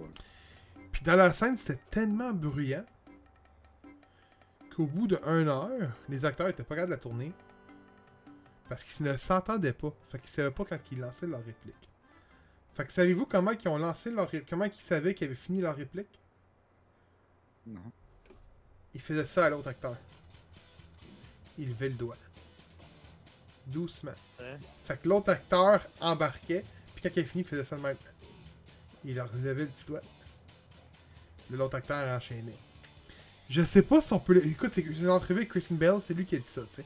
Donc je sais pas si on les voit dans le film à un moment donné, mal mais- demande. Avec l'angle de la caméra, probablement que ça a été euh, camouflé. là. C'était à regarder pour vrai, c'était à C'est- regarder. Mais c'est intéressant pour moi. C'est intéressant.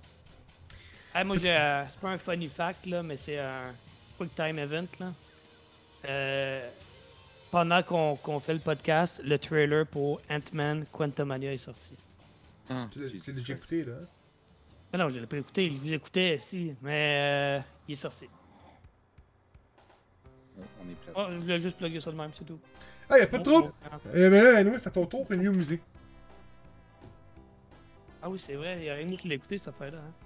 Euh, une nuit au musée, euh, le retour de euh, Kamun... Kamunra, je pense qu'il s'appelle. Euh, donc, c'est le quatrième film dans la, la franchise, qui est devenu une franchise, Une nuit au musée. Ouais, c'est ça. Un film animé cette fois-ci, qui fait suite plus ou moins là, aux trois premiers, dans le sens où c'est les mêmes personnages là, dans, dans le dans le musée, là, les, les, pas les figurines, là, mais les. euh, comment tu dirais ça, là, les, les statues qui prennent vie. Ouais, j'imagine, ouais. Bon, ben, c'est c'est les mêmes, ok? Fait que t'as le, t'as le cowboy, t'as le, le romain, t'as euh, Roosevelt, t'as euh, la- l'amérindienne, euh, t'as t'as Jeanne d'Arc, t'as. Bon, ok. T'as- les mêmes que tu retrouves dans, dans essentiellement tous les films. Euh, Il y a même le personnage incarné par euh, Ben Stiller dans les films, qui n'est pas doublé par Ben Stiller ici, mais t'as son personnage qui est là. C'est qui qui le double? Euh, là, je sais pas c'est qui le double. Ah, je suis déçu que t'as pas été voir. Ben oui, mais je m'en rappelle pas. C'est le grand et unique Chuck, man. Non. Ouais? Mais oui, c'est lui Ouais? qui double euh, le personnage de Ben Stiller. En tout cas, il n'y a pas un gros rôle. C'est pas vraiment important, ça. On suit son fils. mais pour vrai, je l'avais pas remarqué. Euh, que- Décevant, ça. Ouais, c'est un peu décevant. man. Surtout décevant que Ben Stiller ait pas doublé son propre rôle. Mais n'empêche. Euh, donc, euh, c'est son fils qui est donc euh, en charge de, de- de gérer le, le musée pendant une nuit. Puis bon, s'ensuit toute une histoire quand euh, Ramon Ra, qui est un genre de pharaon avec des problèmes à régler, clairement, des problèmes pas finis avec son père, qui était lui-même pharaon, décide de prouver qu'il va, il va être le plus grand pharaon au monde. Fait qu'il part sur une quête pour. Je sais pas, conquérir le monde. J'ai oublié, honnêtement. Là. Euh, ça a rapport avec la tablette qui donne le pouvoir euh, au, au personnage. Donc, ils partent tous euh, en quête de ça. Ils doivent revenir avant le lever du soleil, sans quoi ils vont disparaître et essentiellement mourir. Non. Euh, c'est pas écœurant, là. J'ai j'ai aimé le style d'animation, ok, honnêtement. c'est- c'est cla- c'est c'est basic, là, mais de la bonne animation 2D, là. On dirait que genre, on en voit de moins en moins dans les films, là. Fait que. euh, Je trouve ça bien, mais c'est pas mal là où ça s'arrête. Parce qu'honnêtement, là, tu sais, m- moi, une nuit au musée, j'ai vu le premier. Peut-être le deuxième, mais je suis pas certain. Je sais que j'en ai vu au moins un, mais je pense que ça s'arrête là. Puis le concept est intéressant, là, on s'entend. là. Le concept est hot. Les trois films sont bons, parfois.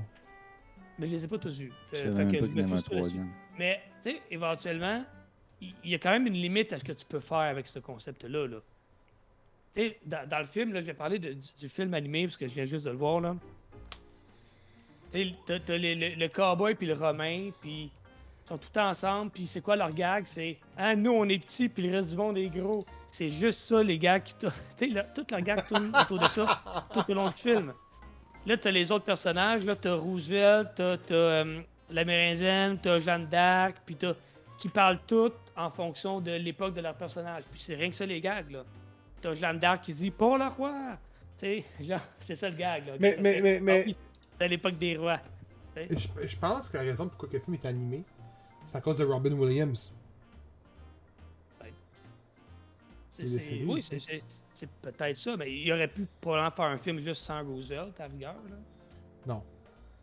Ou peut-être pas. mais- Écoute, c'est peut-être ça la, ra- la raison. C'est peut-être ça la raison. Dans tous les cas, le film est pas original. C'est du. J'ai vraiment l'impression de, d'avoir du, du réchauffé avec aucune originalité. Euh...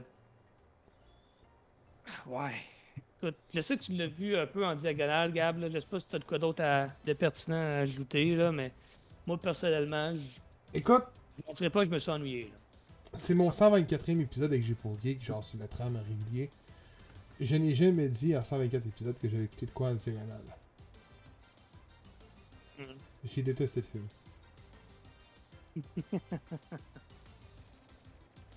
J'ai trouvé que. euh, on nous mettait des, des personnages qui étaient. des nouveaux personnages qui étaient inutiles, que l'humour était fade. L'animation est belle, mais. C'est. La- L'affaire, c'est quand tu écoutes le film Le Nuit au musée. Moi, j'ai visité le musée à deux reprises. Et euh, on se retrouve dans le musée, tu sais. Euh, mais le film d'animation, c'était le genre le contraire au début, tu sais. Quand il parlait de la salle en bas, euh, j'étais comme. On en a jamais parlé dans les films, ça semble? Même ma blonde, par moment, elle, qui est une grande fan des trois premiers films, elle fait comme. Ouh, par moment, j'ai de la misère à suivre. C'est ça qu'elle me disait. Donc, euh, non, j'ai pas trippé, moi. Honnêtement, euh, je vous conseille de, de passer votre nez là-dessus. Dernier sujet de l'épisode 124. D'un gros. Euh, le, pro- le dernier exclusif euh, du côté de Xbox qui vient de sortir. Qui s'appelle Eye on Life. Donc, euh, écoute, euh, on y a tout joué. Je sais pas à quel degré où les gars vous avez joué au jeu. Je me suis quand même rendu assez loin. J'ai Malheureusement. joué 5 heures. Je vais te laisser en parler honnêtement. Ok.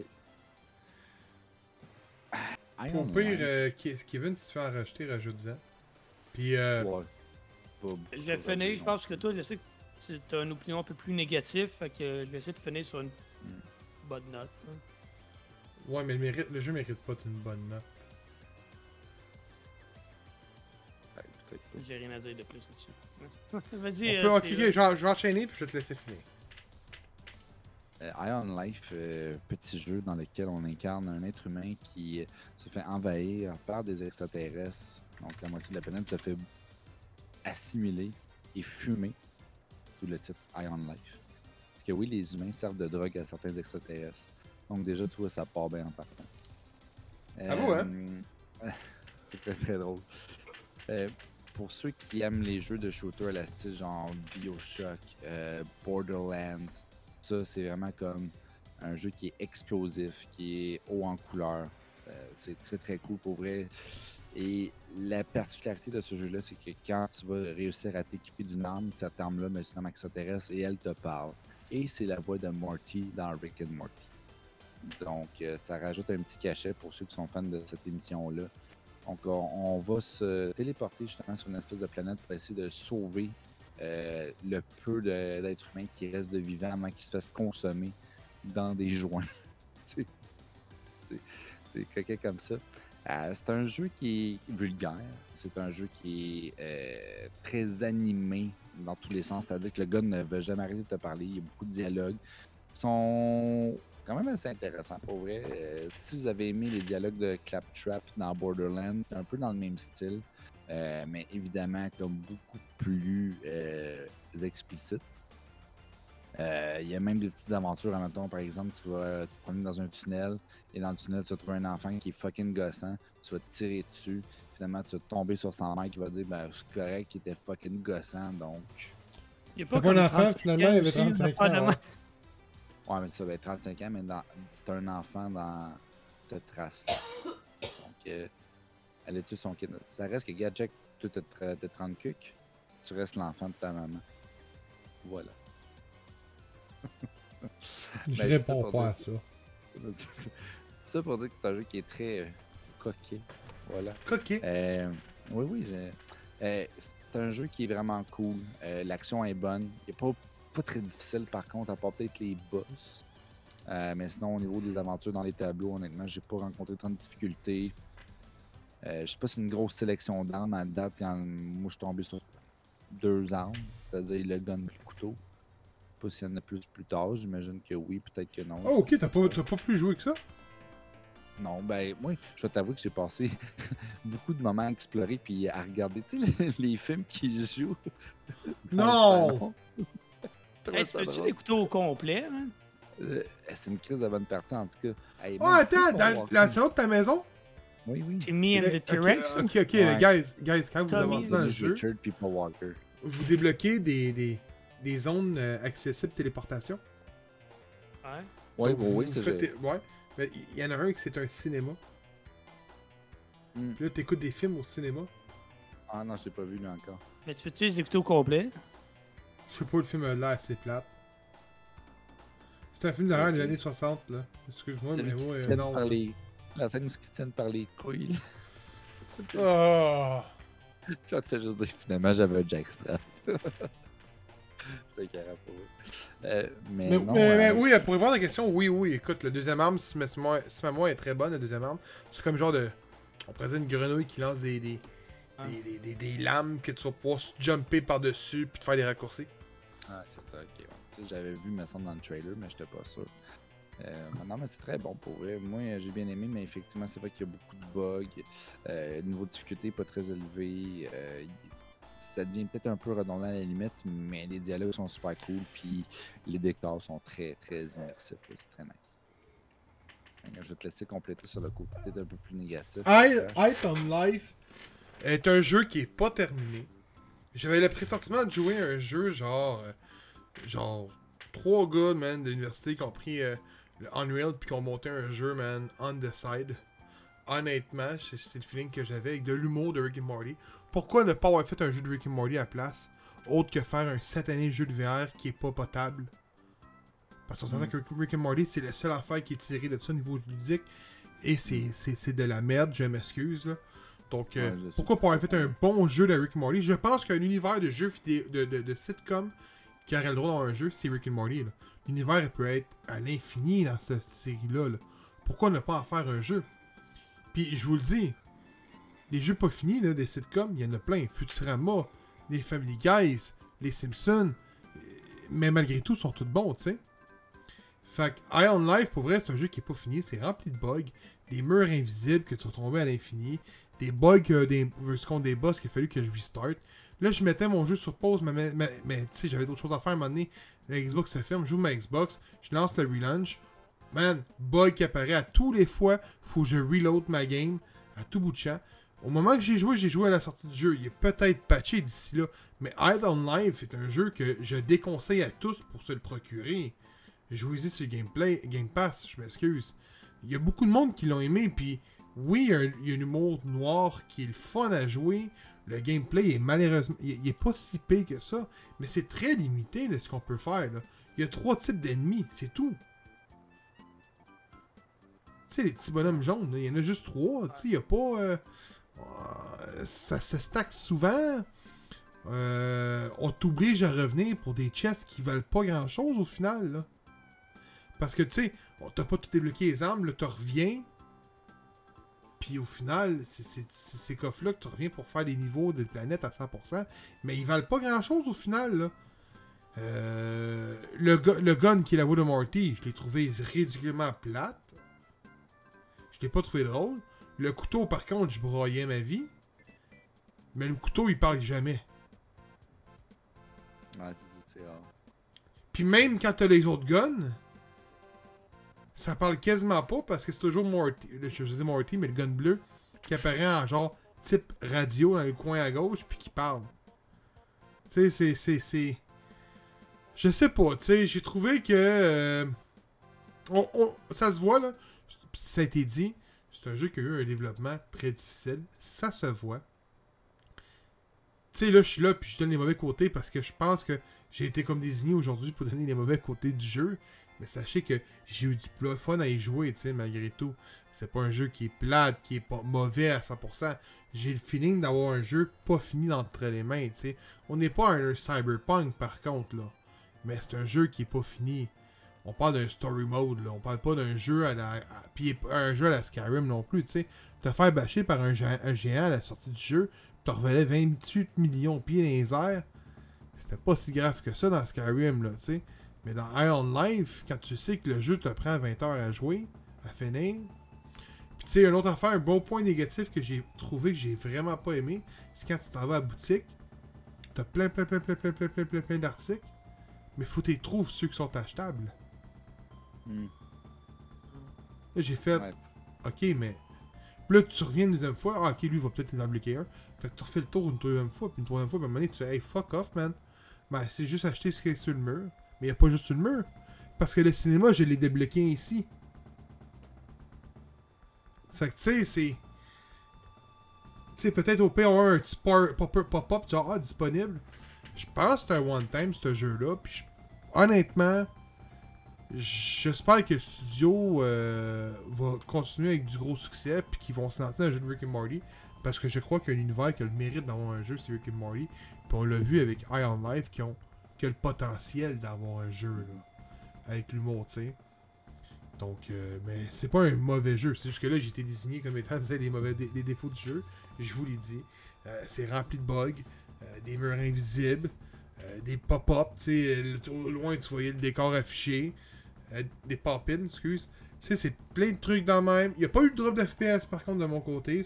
Je jouais sur Series moi de mon côté. J'ai pas eu de bug. Pas eu de, de- de drop FPS. Mais. Euh, il mérite pas d'être bâché, mais il mérite pas d'avoir un 8. Moi, c'est ça. Tu sais, c'est genre un 7.5, 7.8, limite pour moi. là. Ben, c'est c'est excellent. Ouais, oui, oui, ben, qui est pas excellent, qui est bon. Euh, qui, qui- qui est bon, qui est bon. Ok, fair. Pour est moi, bon. excellent, on est à un 9, là. Bon.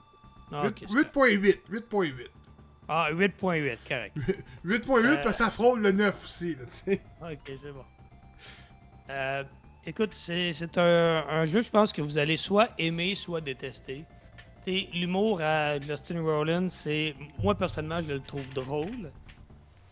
Mais euh, j'ai pas de misère à comprendre pourquoi certaines personnes trouvent pas ça drôle. C'est très, très in your face. Genre, ah, ah, on vient de faire ça. Hey, on- il veut, il- ça vient d'arriver, voir qu'on a fait ça. Wow, ok, bah. Ah, c'est ça, hein, c'est vraiment ça qui vient d'arriver. Est-ce que tu l'as bien expliqué en quelques mots? ah, mais, mais c'est c'est ça. C'est incroyable! Mais, mais ça a tout le temps été de même, les. Fait t'aimes ou t'aimes pas, puis dans les deux cas, je pense que ça se vaut très bien comme opinion. Là. Mais si vous êtes capable de passer au-delà de ça, moi-même, dans mon cas, c'est un des points que, que j'ai aimé là, du, du jeu. Euh, le, le, le, le bout avec. Tu sais, c'est un jeu qui est très original. Tu sais, les guns qui te parlent, je suis le couteau qui te sert aussi de. De, de- pas de grappin, là, mais de, pour te balancer, tout ça. Le, platforming. Ouais, un grappin. Le platforming, je pense pas que vous en avez vraiment beaucoup parlé. Il n'y a pas beaucoup de platforming, mais moi j'ai aimé ça me promener dans le monde. Ouais, J'ai mais trouvé que Ça se faisait bien, man.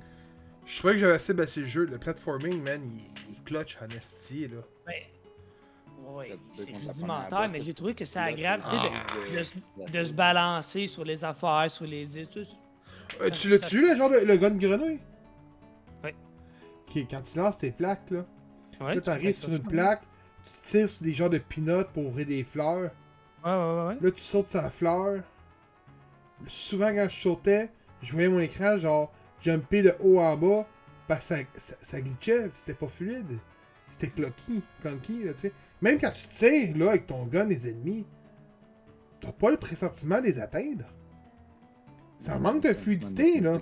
Ah, non, non, oui, écoute, le, le jeu est pas parfait, mais écoute, je pense que j'ai joué moins que toi. Fait que moi, je peux pas dire que j'ai eu autant de bugs que ça. Moi, j'en ai pas eu à date. À date. Mais euh, je peux comprendre le, le- où tu dis l'aspect pas fini. Écoute, il reste que c'est un jeu qui a été fait avec peu de moyens. Là. Oui, je suis d'accord. C'est un très petit studio qui s'est lancé dans un projet relativement d'envergure pour un, un studio de cette grosseur-là. Puis oui, par moment, ça paraît. Tu sais, clairement, ça paraît. Mais comme tu l'as dit, je pense que c'est un studio qui a beaucoup de potentiel. Puis avec les moyens, je pense que c'est inévitable que Squash Game va faire un autre jeu, que ce soit Eye on Life 2 ou n'importe quelle autre affaire. Je pense que le succès que ça a eu, c'est, ça va être suffisant pour que- que- qu'un éditeur, probablement Microsoft, là, Non, faut, faut, honnête- honnêtement, je pense que c'est inévitable. euh, C'est Activision qui coupe le pont, mais. oui, exactement. Ils, ils vont, il y a quelqu'un qui va investir pour faire de quoi de plus gros avec ça, puis je pense que ça va bénéficier à la qualité overall là, de, de l'expérience. Mais écoute, il y, a, il y a quand même beaucoup, beaucoup de travail qui a été mis. Là. Écoute, Justin Rowland, là, qui voice le trois quarts des personnages, il se donne pareil. dans- Tu sais, des fois, il y a des longues séquences, des fois trop longues peut-être, de dialogue. Puis des fois, juste des, des, des PNJ là, que tu parles, là. Puis des fois, tu peux leur parler longtemps, là, puis il y a des grosses affaires à te compter. Il a tout enregistré ça, là. Des longues conversations qui servent à rien, mais si t'as le goût C'est de juste les écouter man. parler, Ah, avec Il Kalinos, là. Ah. c'est drôle, ça. Fait que, tu sais, y, il y a beaucoup de travail. Oui, évidemment. Je pense qu'ils ont peut-être vu un peu trop grand pour les moyens qu'il y avait, mais ils ont démontré une chose, c'est qu'il y a énormément de potentiel dans ce studio-là. Fait que euh, juste pour ça, je pense que c'est une petite victoire. Moi, j'ai eu du plaisir à y jouer. Est-ce que c'est parfait? Non. Mais je pense que pour tout abonné du Game Pass, euh, ça vaut la peine. Sais, je vous dirais pas abonnez-vous pour y jouer. Mais si vous êtes abonné, pour vrai, il n'y a pas de raison de ne pas l'essayer. Puis je tiens à dire aussi, c'est- peut-être le marketing, encore une fois, tu sais, on nous a comme vendu, on va se le dire, un jeu comme étant un AAA, mais c'est pas un AAA, c'est un jeu indépendant qui a, a un- peut-être un plus gros budget. C'est un jeu 2A. 2A. Un 2A. ouais. 2A.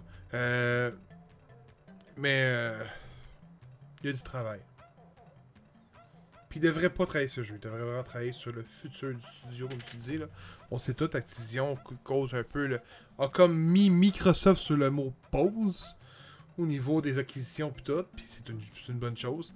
Mais euh, un petit studio comme Squash devrait se le procurer parce que c'est un studio qui peut bien euh, mousser euh, le Game Pass de temps à autre. Parce que, parce que je vous le dis, si Microsoft laisse ça aller, PlayStation va se l'acquérir. Ah, ça, c'est sûr. certain. Il y a quelqu'un qui va mettre la main là-dessus. Il y a quelqu'un qui va le faire. Les chiffres sont là, ça a été c'était le plus le jeu. Écoute, ça a été le jeu solo le plus euh, qui a causé le plus gros boom dans le Game Pass. Plus que Gardien de la Galaxie, Quand même fou, hein? plus que Tomb Raider. Ben attends, mais dans le cas de Guardian de la Galaxie, dans le cas de Tomb Raider, c'est des jeux qui ont quand même eu une vie avant le Game Pass aussi. là. Pas Tomb Raider. Tomb Raider, ben oui. Non, Tomb Raider est sorti en exclusivité au début. Oui, Xbox, mais il était pas Game Pass dans le temps, là. Le dernier, oui. Ça me semble que oui. Pour vrai? Ok, ben là, pe- Je suis peut-être. pas sûr. Le dernier. Mais là, je suis pas sûr. Mais le, der- le dernier. Faudrait que je check les années là. Mais le dernier. Il est sorti un an avant sur Xbox que sur PlayStation. Ça a été un time exclusif le mais- dernier. Oui, mais je veux dire, tu sais, on peut pas dire que. euh, ceux qui ils se sont procurés physique, c'est pas qu'ils jouent pas Game Pass après, fait que ça va affecter un peu les chiffres pour ça, là. C'est ça que je veux dire, là.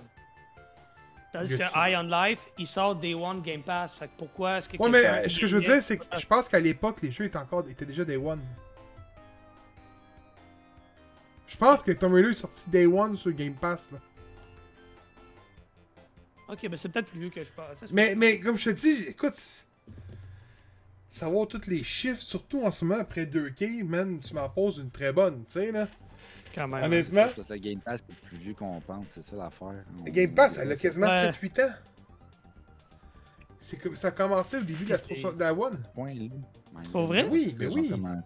Oui, à l'époque, c'était 100 jeux pour 10$. T'avais pas de Day One, t'avais beaucoup de dépendants. Ça l'a monté graduellement. Les Day One sont arrivés. euh, les gros jeux thir- third party sont arrivés. Ça a été graduel, là. C'est arrivé, mettons, je pense, dans la deuxième, deuxième année ou troisième année de la Xbox One. Ok, je suis pas C'était- pas- comme aujourd'hui, mais euh, je te dis pas comme aujourd'hui. Netflix a commencé. Il y avait Seinfeld, Friends, Futurama, puis Family Guy, point. Il y avait rien d'autre. Il n'y a, plus rien de ça sur Netflix. non, c'est quand même drôle. mais, mais Friends se sont battus longtemps pour la garder. Ouais. Mais, mais, mais c'est ça, je veux dire, que, quand ça commence, c'est normal. Quand ça a commencé, c'était il n'y avait pas grand jeu. Ça l'a monté avec le temps, là, mais au début, le Game Pass, c'était pas, euh, c'était pas révolutionnaire. Tu sais, je vois souvent du monde dire Ah, Game Pass, c'est juste 100 jeux. Man, le Game Pass aujourd'hui, c'est pas loin de 400 jeux. Sur Xbox, là. Hmm. T'as beaucoup de triple A. Ouais, t'as très, beaucoup de, de bons jeux indie qui. Ça leur donne de la visibilité. là. Oui. Tu sais, qui est-ce qui aurait joué à Ion Live si le jeu était pas sur Game Pass? Personne, je pense. C'est pas beaucoup, là. Vampire Survivor, man. Ça lui donne un bon boost en ce moment. Euh, Il y en a plein, là. Il y en a plein. On pourrait, on peut passer notre journée à le nommer. Euh, hey, c'est ce qui termine ce bel épisode de G Geek. Épisode 124, deuxième épisode de la saison 4.